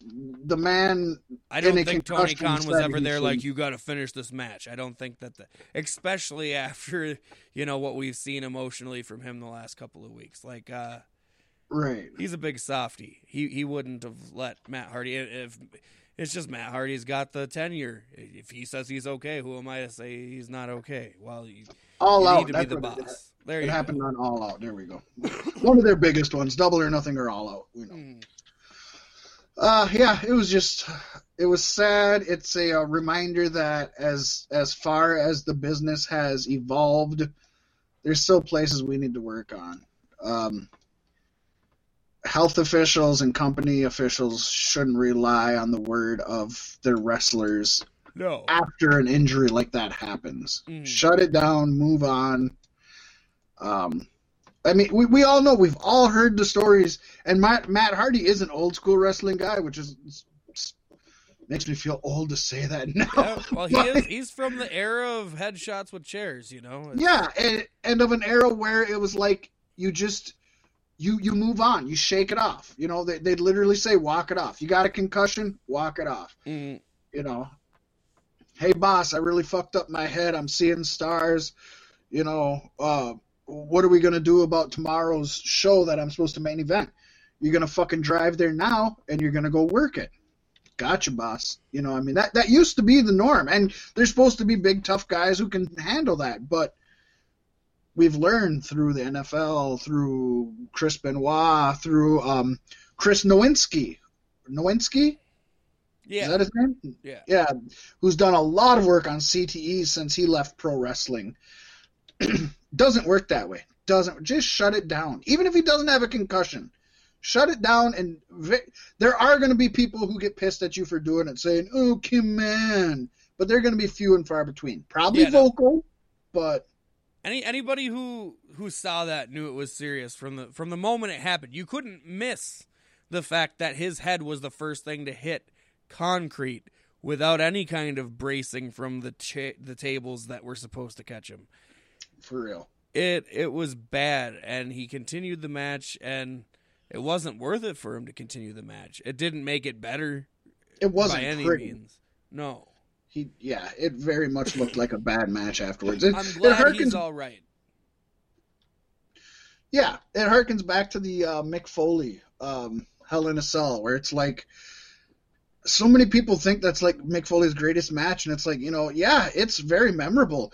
It's one of the worst matches in WWF history. It's really a shitty match. Yeah. It's not a good match, and it's not enjoyable to watch. It sucks, but. And Jesus Christ, Brodie Lee and Matt Hardy debuted on the same day. What if we lost both of them this year? That would, that would have been awful. yeah. And, and I hate to say it, we'd we'd have been talking about Matt Hardy right now and not Brodie probably. I think he would have overshadowed Brodie, Yeah. you know. Sadly, but I think it would have. Especially Brodie if it had happened from something in ring related. somebody who's been there and hit their peak and and, and, and, and you know, they've done the whole thing, it's a bit different. Yeah.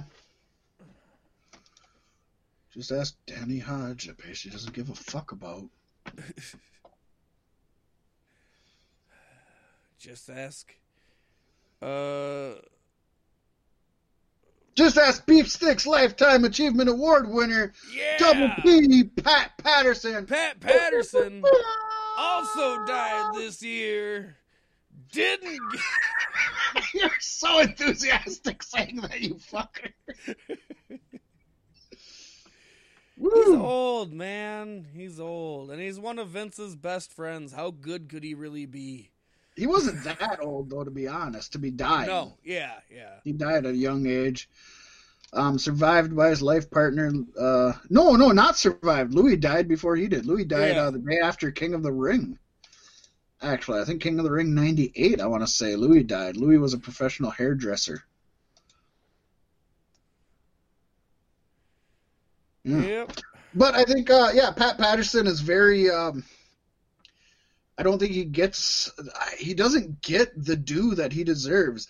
Not only was he an amazing and fantastic pro wrestler, and of course, uh, he uh, he he had a long, lustrous career, but he did so much for WWF, going all the way back to the first WrestleMania he was a part of, and all the way through the uh, past the Attitude Era that everybody says is is the best thing in the world. I think every highlight that you have seen in WWF over the past 30 years, Pat Patterson had a hand in. Oh yeah. You know what I mean? Just imagine all the careers we might not have seen if he wouldn't have been there to scout them. Oh, so many. And and he was their go-to finish guy. You know, he was the guy that made some of the best finishes of matches that we love today that we might not even remember if he didn't have done their finish. And as we talked about in our underrated tag team segment, uh, Stevens and Patterson was one of the best tag teams back in the 60s, 70s, and people just don't talk about them anymore. But they truly were. They were the team to beat back then. Mm-hmm. Um, you know, Patterson, without any of his wrestling accolades, would get a lifetime achievement award just for how much his mind has put in to the wrestling business and formed the wrestling business today. Every company today, from WWF, AEW, Impact, Ring of Honor, the new NWA, MLW, all of them are molded in some way by Pat Patterson's doings throughout WWF.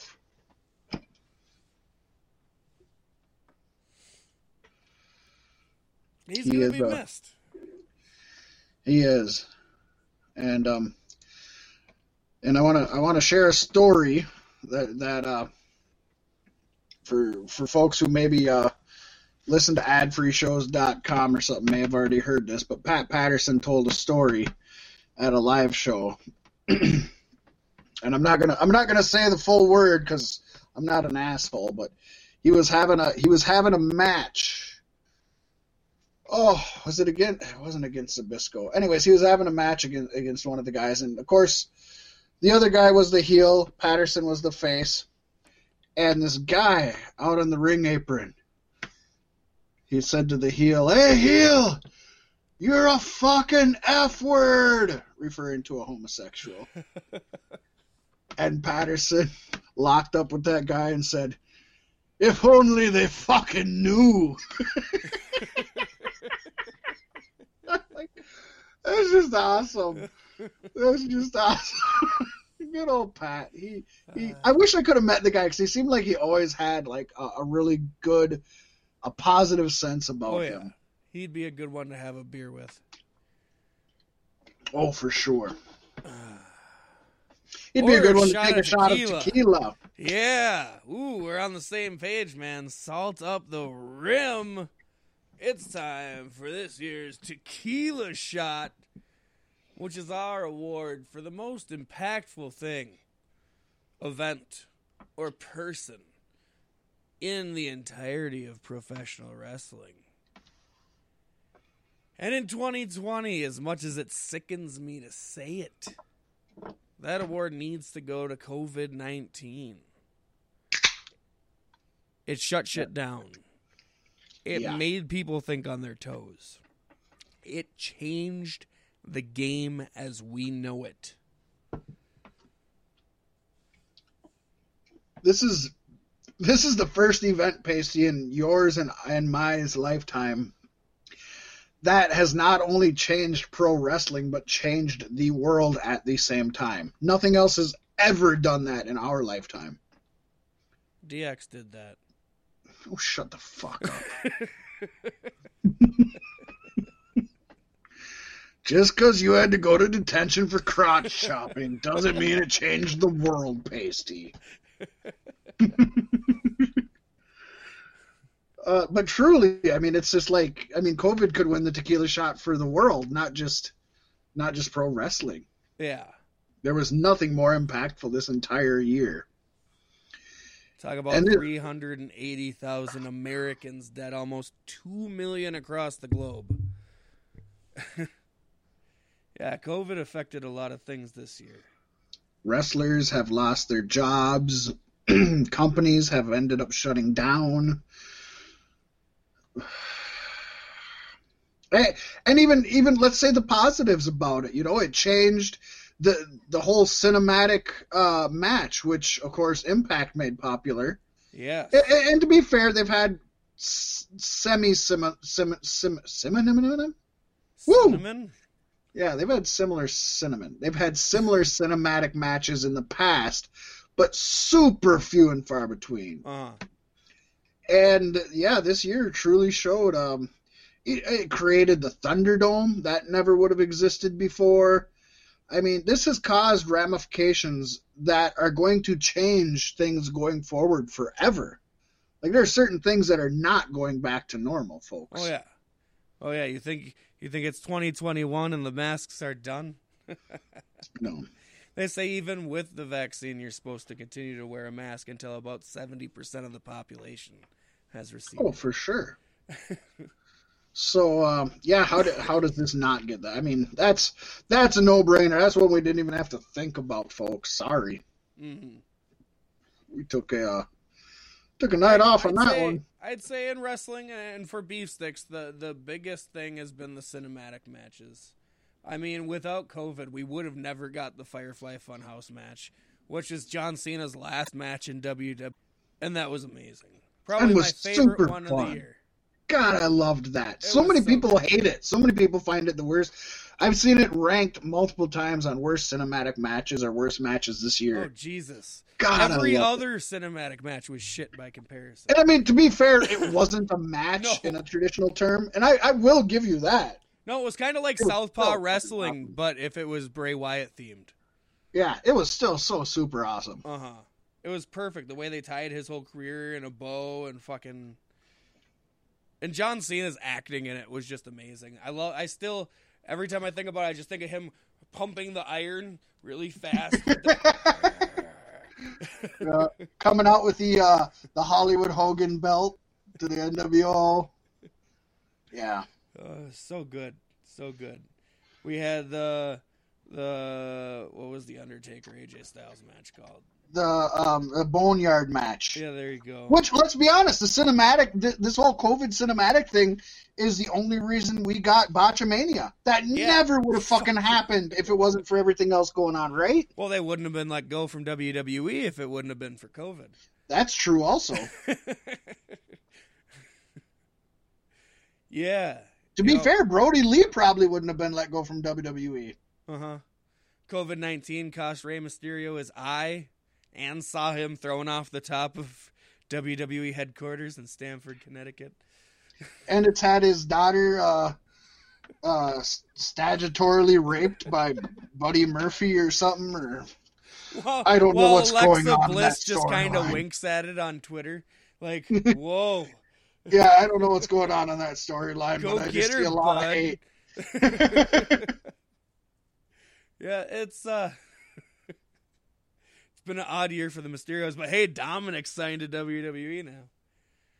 Wonder Yeah, if but to him be and fair, Brodie so did- Jr. are gonna have a match somewhere down I was the just line. going to say, to be fair, eight-year-old Brodie Huber got signed to a contract too, so it's not saying much, buddy. I can't wait till the triple threat of Brodie Jr., Dominic Mysterio, and Nicholas. I thought you were going to throw in fucking uh, David David Benoit. No, nobody's ever gonna sign him. He looks too much like his dad. It's terrifying. It's it's sad too, but that's a whole other thing. The Uh, interviews he did this year, just so hopeful that he was gonna go to AEW or WWE, and everybody's Gonna like, do it. Gonna do it. You know what he should do? He should uh, go to the same plastic plastic surgeon that the Weeknd went to. Nobody will ever fucking recognize him then. Nobody. Uh, Motherfucker went from the Weeknd to Monday. Nobody gives the Weeknd enough credit for being like the black mirror of pop music. He's always been like everything with him is subliminal, and like if you're not, if you're just hearing the song and you're not watching the video, you're not understanding what the story is whatsoever. The Weeknd's still really good too. I enjoy He listening is. to the weekend He is. as much as people want to hate on today's music. No, I think I think him like Kendrick Lamar. You can listen to it on a surface level and it's good bopping music, and then and then you can listen to it on a deeper level and have a whole another experience. Right? Yep, yep, yep. Neither one of those like are Bill- involved with wrestling. No. But something that is, we're going to go from the worst uh, to the best, but definitely had some implications. Folks would call them negative implications. But hey, you, sometimes you get what you deserve. Inspiration of the year, Pasty, and throughout the year, there's been so many great inspirations. This year, it's uh, it may seem negative, but the speaking out movement, the hashtag speaking out, it finally let female wrestlers stand up to abusers in the industry. And you know what? Not just female wrestlers. There have been some male wrestlers who have gotten to stand up against uh, male and female abusers. But against people who either sexually assault them, treat them like objects, maybe verbally assault them. Some of them just said, you know what, they they just treated me like shit and they used me, and you know maybe they didn't sexually abuse me, but they still used me and made me feel like dirt. Um, yeah, so many huge names and small names are out of work right now. Uh, we're going to be talking about Marty Scurll in the upcoming uh, episode that follows this, actually, episode one of season four, our first official episode, not special. This is episode negative one. Yeah. this is the Brodie Lee Jr. episode. it's going to be Just, signed to uh, AEW when it turns 18.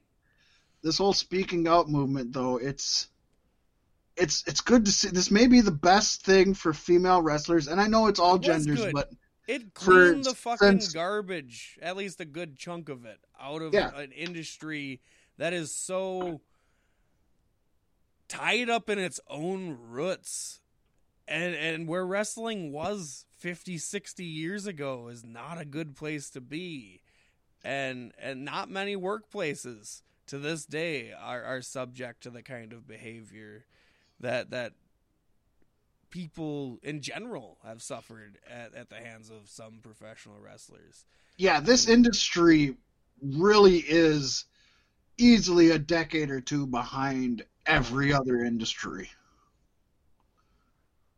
It really is. It, it's it's sick and it's sad, and I'm glad that the speaking out movement was able to take out some of the trash. I am too. And to be fair, there probably are some innocents who have been hurt by the speaking out movement. But I will say I think it's it's okay that some innocents get hurt in the fact that so many horrible monsters are getting put out. Yeah. Uh, I mean, poster it's, it's boy for that is Alberto Del Rio. I oh, mean, Christ. Ugh. He was um, he was kind of the uh, Harvey Weinstein of pro wrestling, where everybody, even casual viewers, knew he was a horrible human being to women, manipulated and and used his power and abused and degraded and still everybody kept giving him championships and hiring him, and it's like uh-huh. it was nothing it was, was ever never, done about it, exactly. and it culminated with a weekend of rape and sodomization with objects around the house, beating a woman, and threatening Tied to drop up. her kid off in the middle of the street somewhere. Yep. Yeah. yeah, like shit, like like it was literally an episode of, of fucking Criminal Minds. You know what yep. I mean? Or or Law and Order SVU. I would definitely rather a handful of aspiring talent have to deal with the sting of being outcast from their profession than seeing five, six of them grow up to become like that. 100. Mm-hmm. Agreed.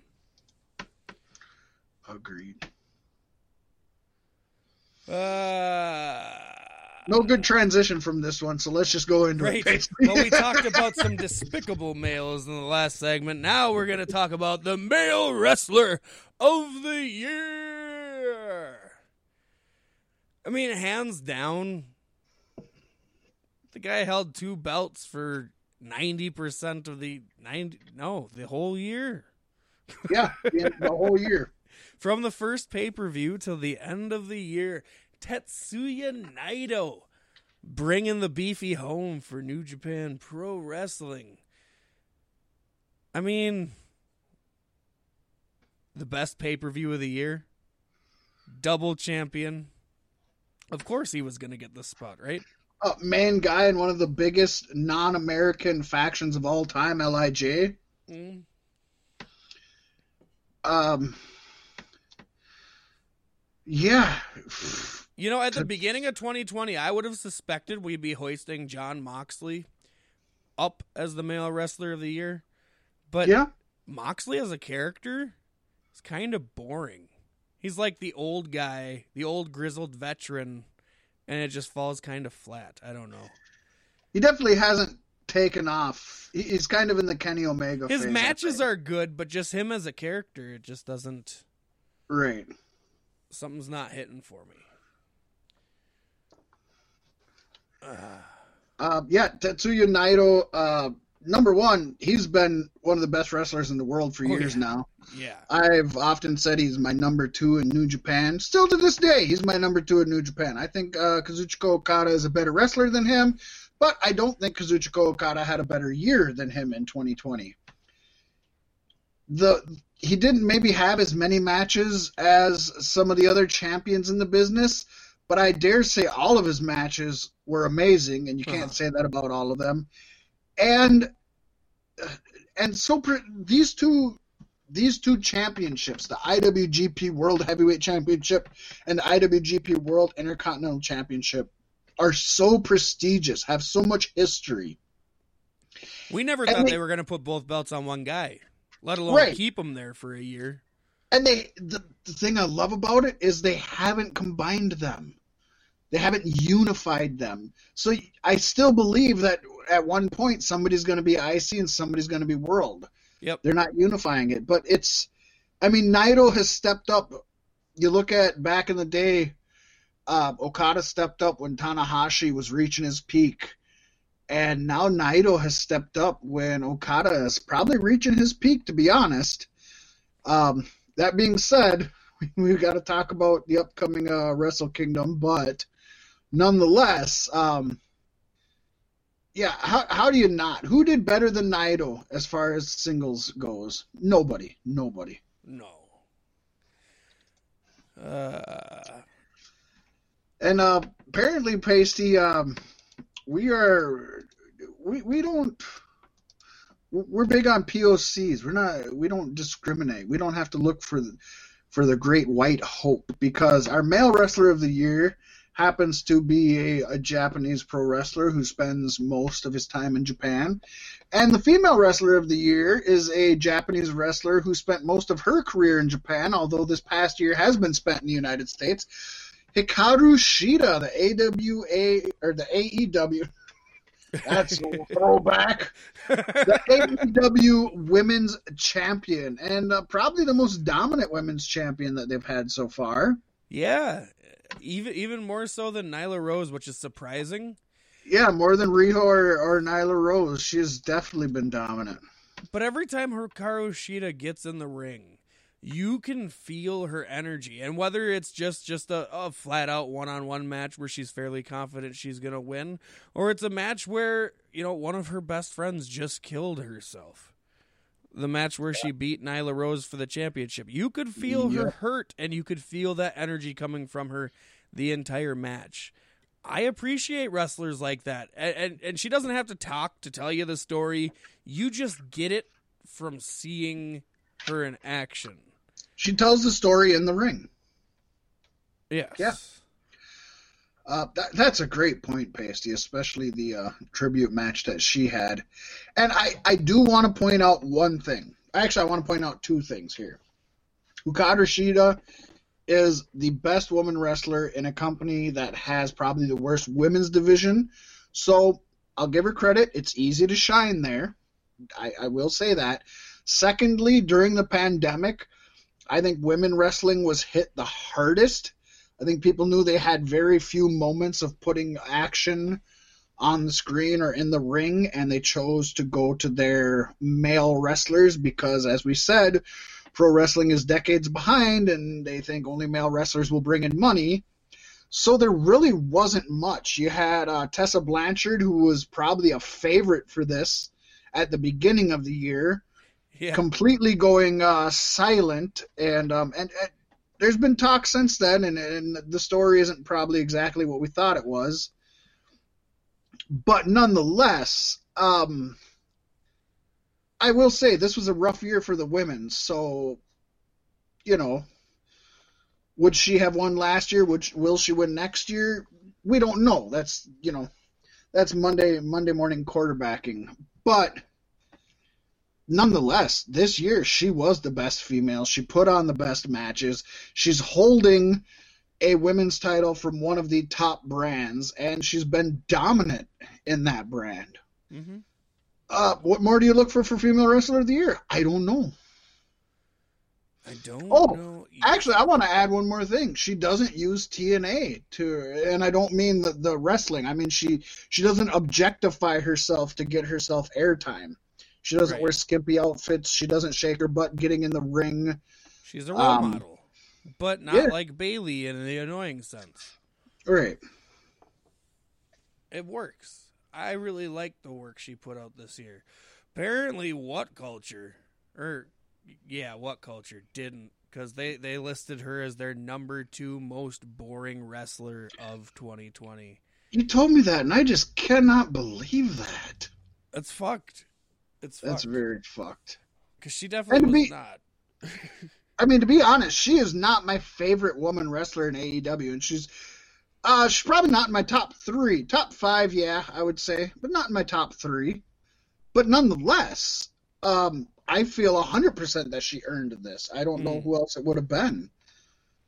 Um, I don't even remember who we had in the runnings for it. Just to be honest, Pasty. Uh, Bayley was in there. Um, Um, Bayley, Bayley would deserve to be in there.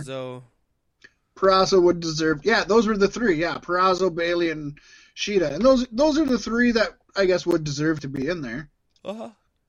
Uh, Peraza is the women's champion of the probably best women's division in wrestling right now, Impact. Bayley, she's the women's champion of the biggest pro wrestling company, and Hikaru Shida, the women's champion of uh, the best pro wrestling company in 2020. If you listen to Beef Sticks podcast.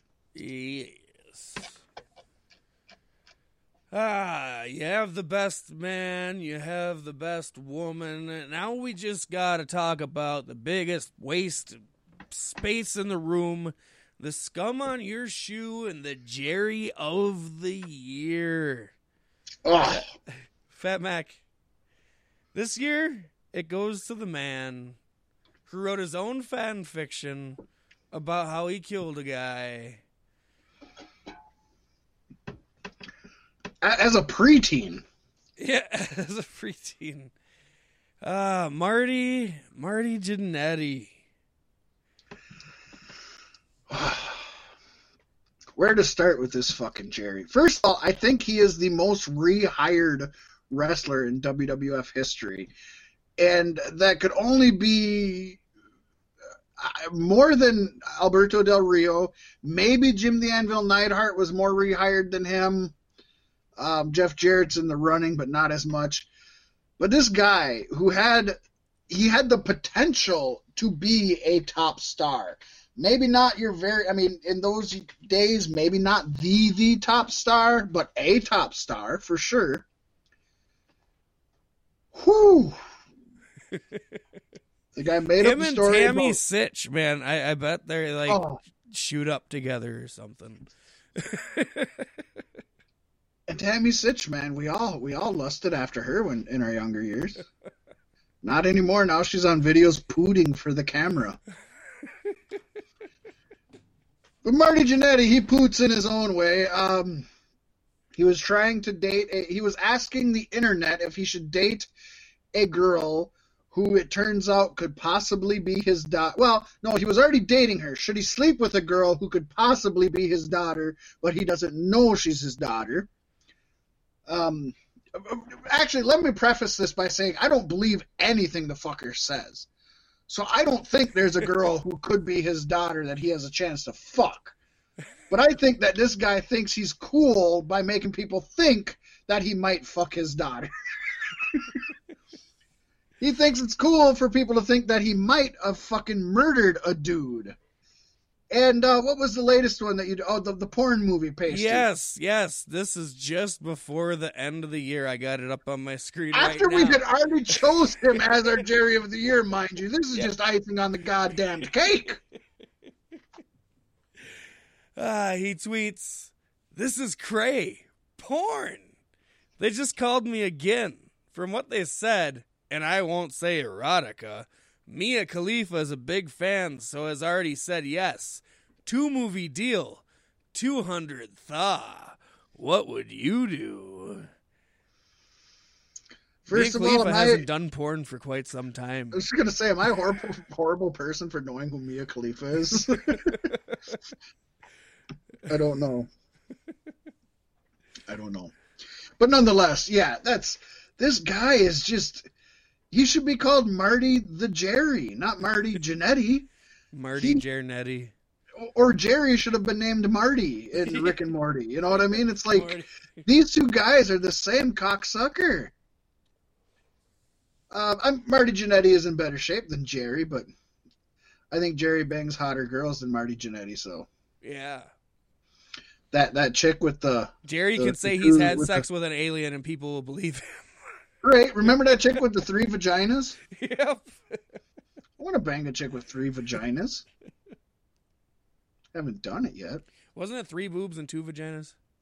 Was it two? I thought he said, "Do you want to know what else she has three of?" Oh yeah, But yeah, I, I could be wrong. I banged a I banged a dude with three testicles one time. Nice. Well, I mean, afterwards you showed me that you just taped a marble to your sack, but nonetheless, it was fun. Yeah, You know what I mean? I remember that. Steak in Good the shower night. Strata was on the camera. Oh, so much Mm. fun. Yes. Actually, I think uh, uh, Khalifa. The fuck is her name? Mia Khalifa. I think Mia Khalifa still owes us some money for that video. She made a lot of money off of that shit. Remember, she just superimposed her face over yours and, and sold No. it for a, for a oh, she- bundle. You're getting it wrong. You had too much tequila that night. Mia Khalifa made a brief You know cameo Tia- as Tia- my third testicle. Pasty Tia Tequila was that the other night. We had Tila Tequila the other night. This was this was Mia Khalifa. I know it sounded Tia Tequila and Mia Khalifa, and I know it gets mixed in there. That's right. She was your testicle, though, wasn't she? Yes. Because her heels kept kept hitting my Achilles tendon. Very uncomfortable. She was a good sport though. How did Marty Still Jannetty more believable than Marty Jannetty. How did Marty Jannetty give us the best fucking off track segment of the night though? oh, I uh, could just. I could just, I remember hearing the music as Mia Khalifa was coming down the, the, the hallway to the showers. And it makes me think, Pasty, of uh, a It was Hulk Hogan's NWO theme something. Bow, to bam, bam. well, it makes me think of, a- of a beef stick award that that you really have a, a, a strong connection to. You are very music oriented, take a lot into it, and and sadly over the years, I just I just skip the music now and I forget it and I don't remember it. But one theme that I know that I loved first time I heard it, and I was pissed when I heard it was changed. And you and I both feel it was the best entrance theme of 2020. Keith Lee's entrance music, and no, folks, don't start throwing your tomatoes. We're talking about the original NXT theme. Bask in his glory. Even though the same band two years prior wrote "Glorious" for Bobby Roode, which which Who- I who always wrote it, thought was you know? like it was uh, a CFO dollars. Is it CFO money? Yeah, yep, and that's why they wanted to get rid of it because now they're not using their music anymore because of royalties. Yeah. Uh, which I get, but Yeah, as as a company, I do get, but yes, it's that was the best song, and they called him up to the main roster, and they took the song away, and they told him he has to stop talking like Bill Shatner, and now they're trying to send him back to training because he's apparently not good enough, even though he's the most talented person WWE has currently. yeah. I guess I'll say at least the, the most talented big man, but I believe he's the most talented person on the roster. It's a whole debacle. I mean, he's he's definitely he's definitely the most talented, probably undercard guy. I mean, you can argue Keith, Seth Can you AJ speak with a Styles, things like southern that. accent? no, we're changing your whole gimmick. Keith, we're gonna give you a spear and a mask and have you paint stars on your boobies. on your chocolate boobies. Keith, we're gonna say Mark Henry's your father. Yes, you are the son of sexual chocolate.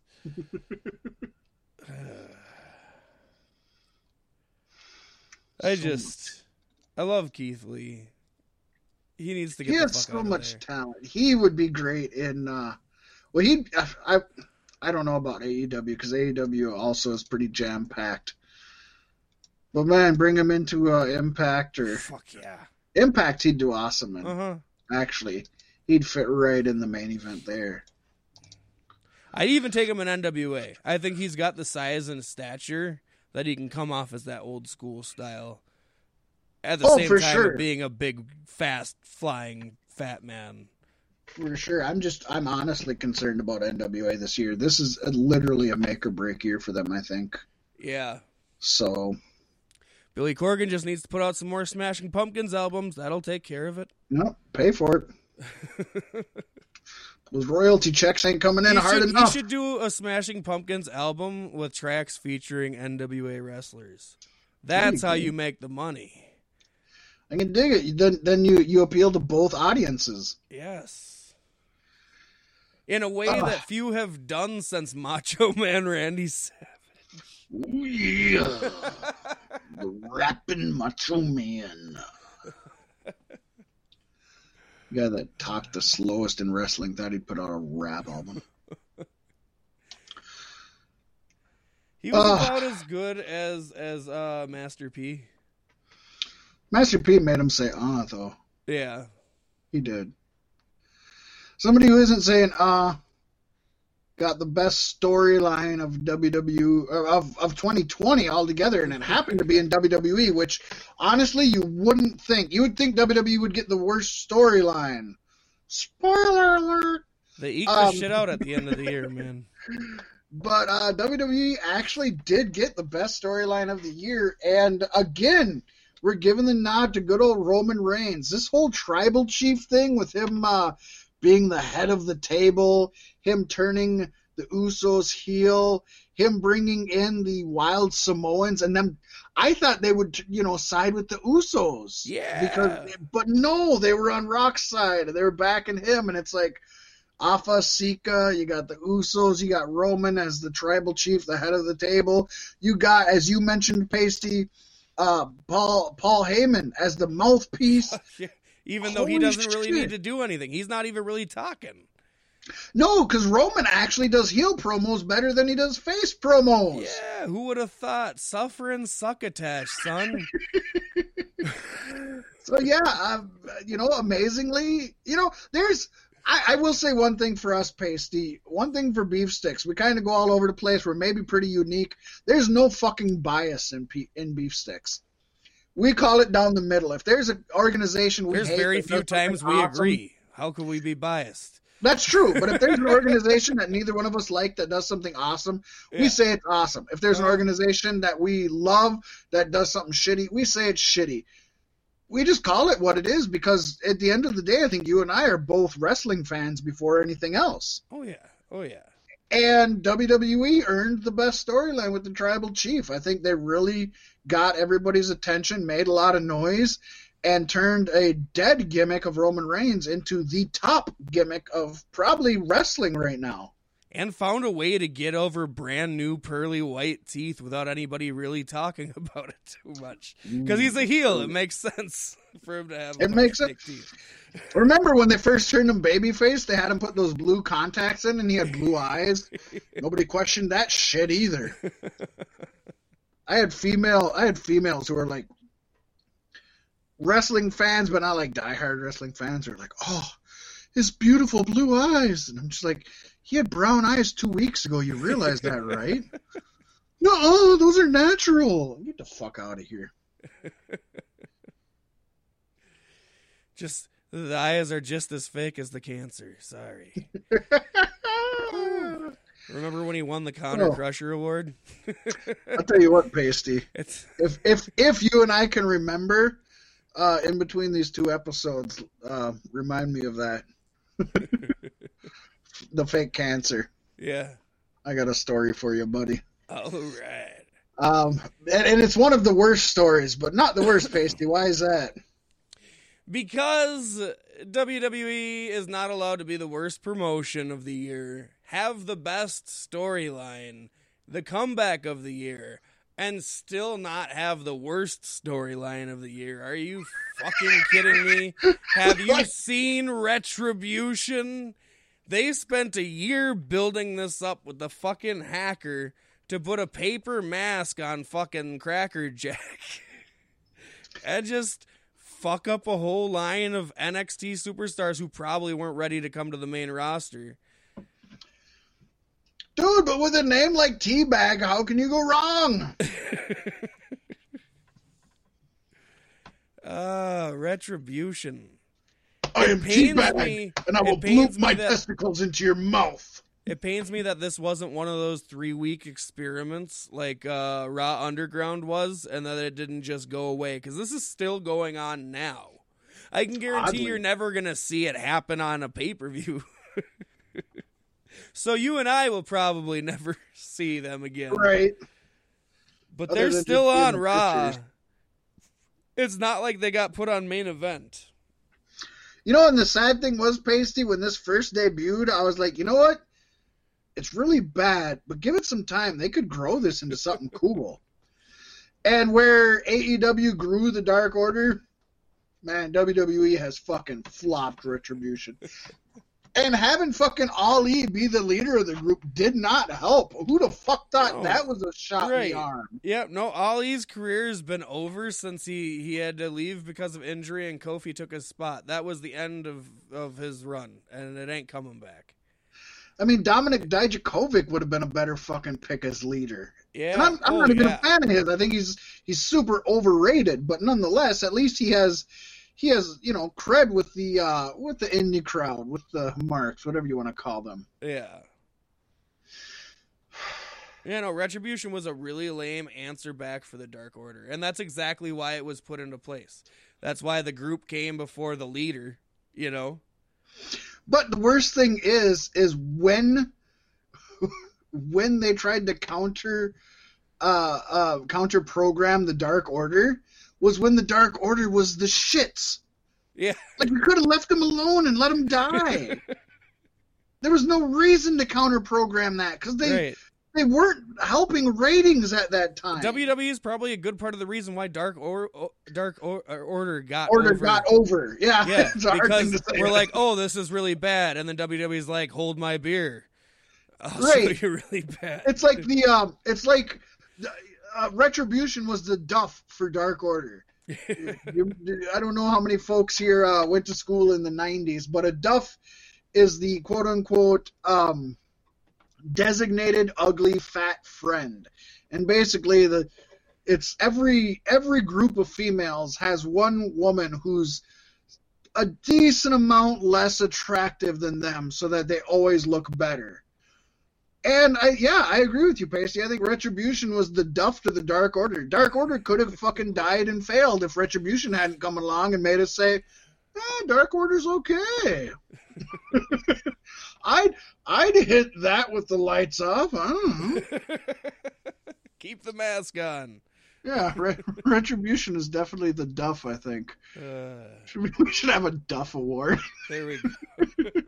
Uh, I don't know if it would ever work in any other year, but Yeah, no. 2020, but Yeah, probably not. probably not.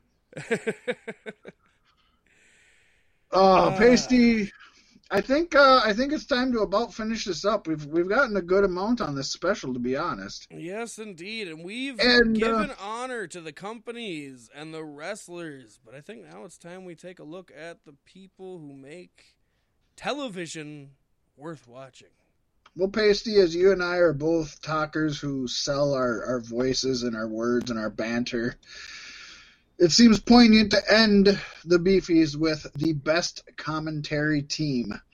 Now, there were a lot of really bad ones, and it kind of came down to two groups between you and I, and, um, you know, I think this ended up being the best one. It actually is a newer commentary team. It's AEW's announced team, guys. No, it No. never will be. No.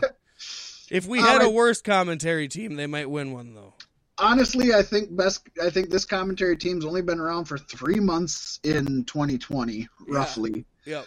But nonetheless, um, in a year full of bad commentary teams and of course no shows, so no commentary, there's not a lot to go off of. And these three are all. well, I was going to say these three are all Hall of Famers in my mind. Not all of them, but they're all amazing talents in their own right. Pasty Best Commentary Team goes to the NXT Commentary Team of Stu Bennett, Beth Phoenix, and Nigel McGuinness. Yes, yes. I only regret that Mauro Ranallo is not part of this team as well. Agree, but I'm glad that he has made peace with himself and stepped away from a toxic industry that would only continue to probably harm him. Yes. Nigel McGuinness, this man is a walking wrestling encyclopedia. In fact, at one point, he was, in my opinion, the greatest wrestler in the world. Held the uh, Ring of Honor Pure Championship, Ring of Honor World Heavyweight Championship. He joined Impact at a time where he could have become the next huge thing, but a bout of uh, oh, what the fuck did he get? Um, I already forgot what illness he got. Was it? Oh. Anyways, it fucked his whole career up. There's actually a really good. Uh, there, there's two actually really good documentaries on him. One is through WWE, and I watched it and I was surprised at how good that was.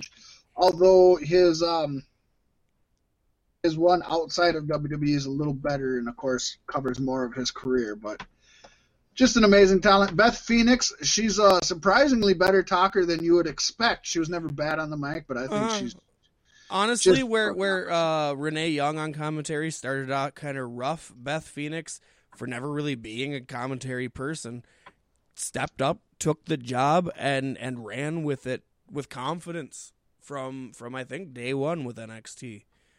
And, and I think I think she deserves quite a bit of credit. Yeah, uh, 100. And of course, Stu Bennett, uh, not the best wrestler in the world, but man, he was always a good talker as uh, Bad News Barrett, Wade Barrett, the leader of the Nexus. And Stu Bennett in NWA, he was a great commentator. And WWE obvious or obviously, you know, realized the potential of having him on their team brought him over to it NXT. Didn't take too long of hearing him on commentary for NWA for them to be like, we want him here. No, yeah. sometimes when I have a hard time sleeping at night, I put on old Stu Bennett promos. Man's got a great voice.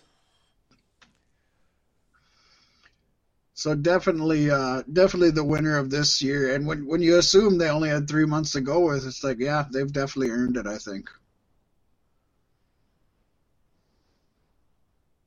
Well, Fat Mac, for 2020, you earned my Beefy Award for favorite co-host and Pasty in 2020.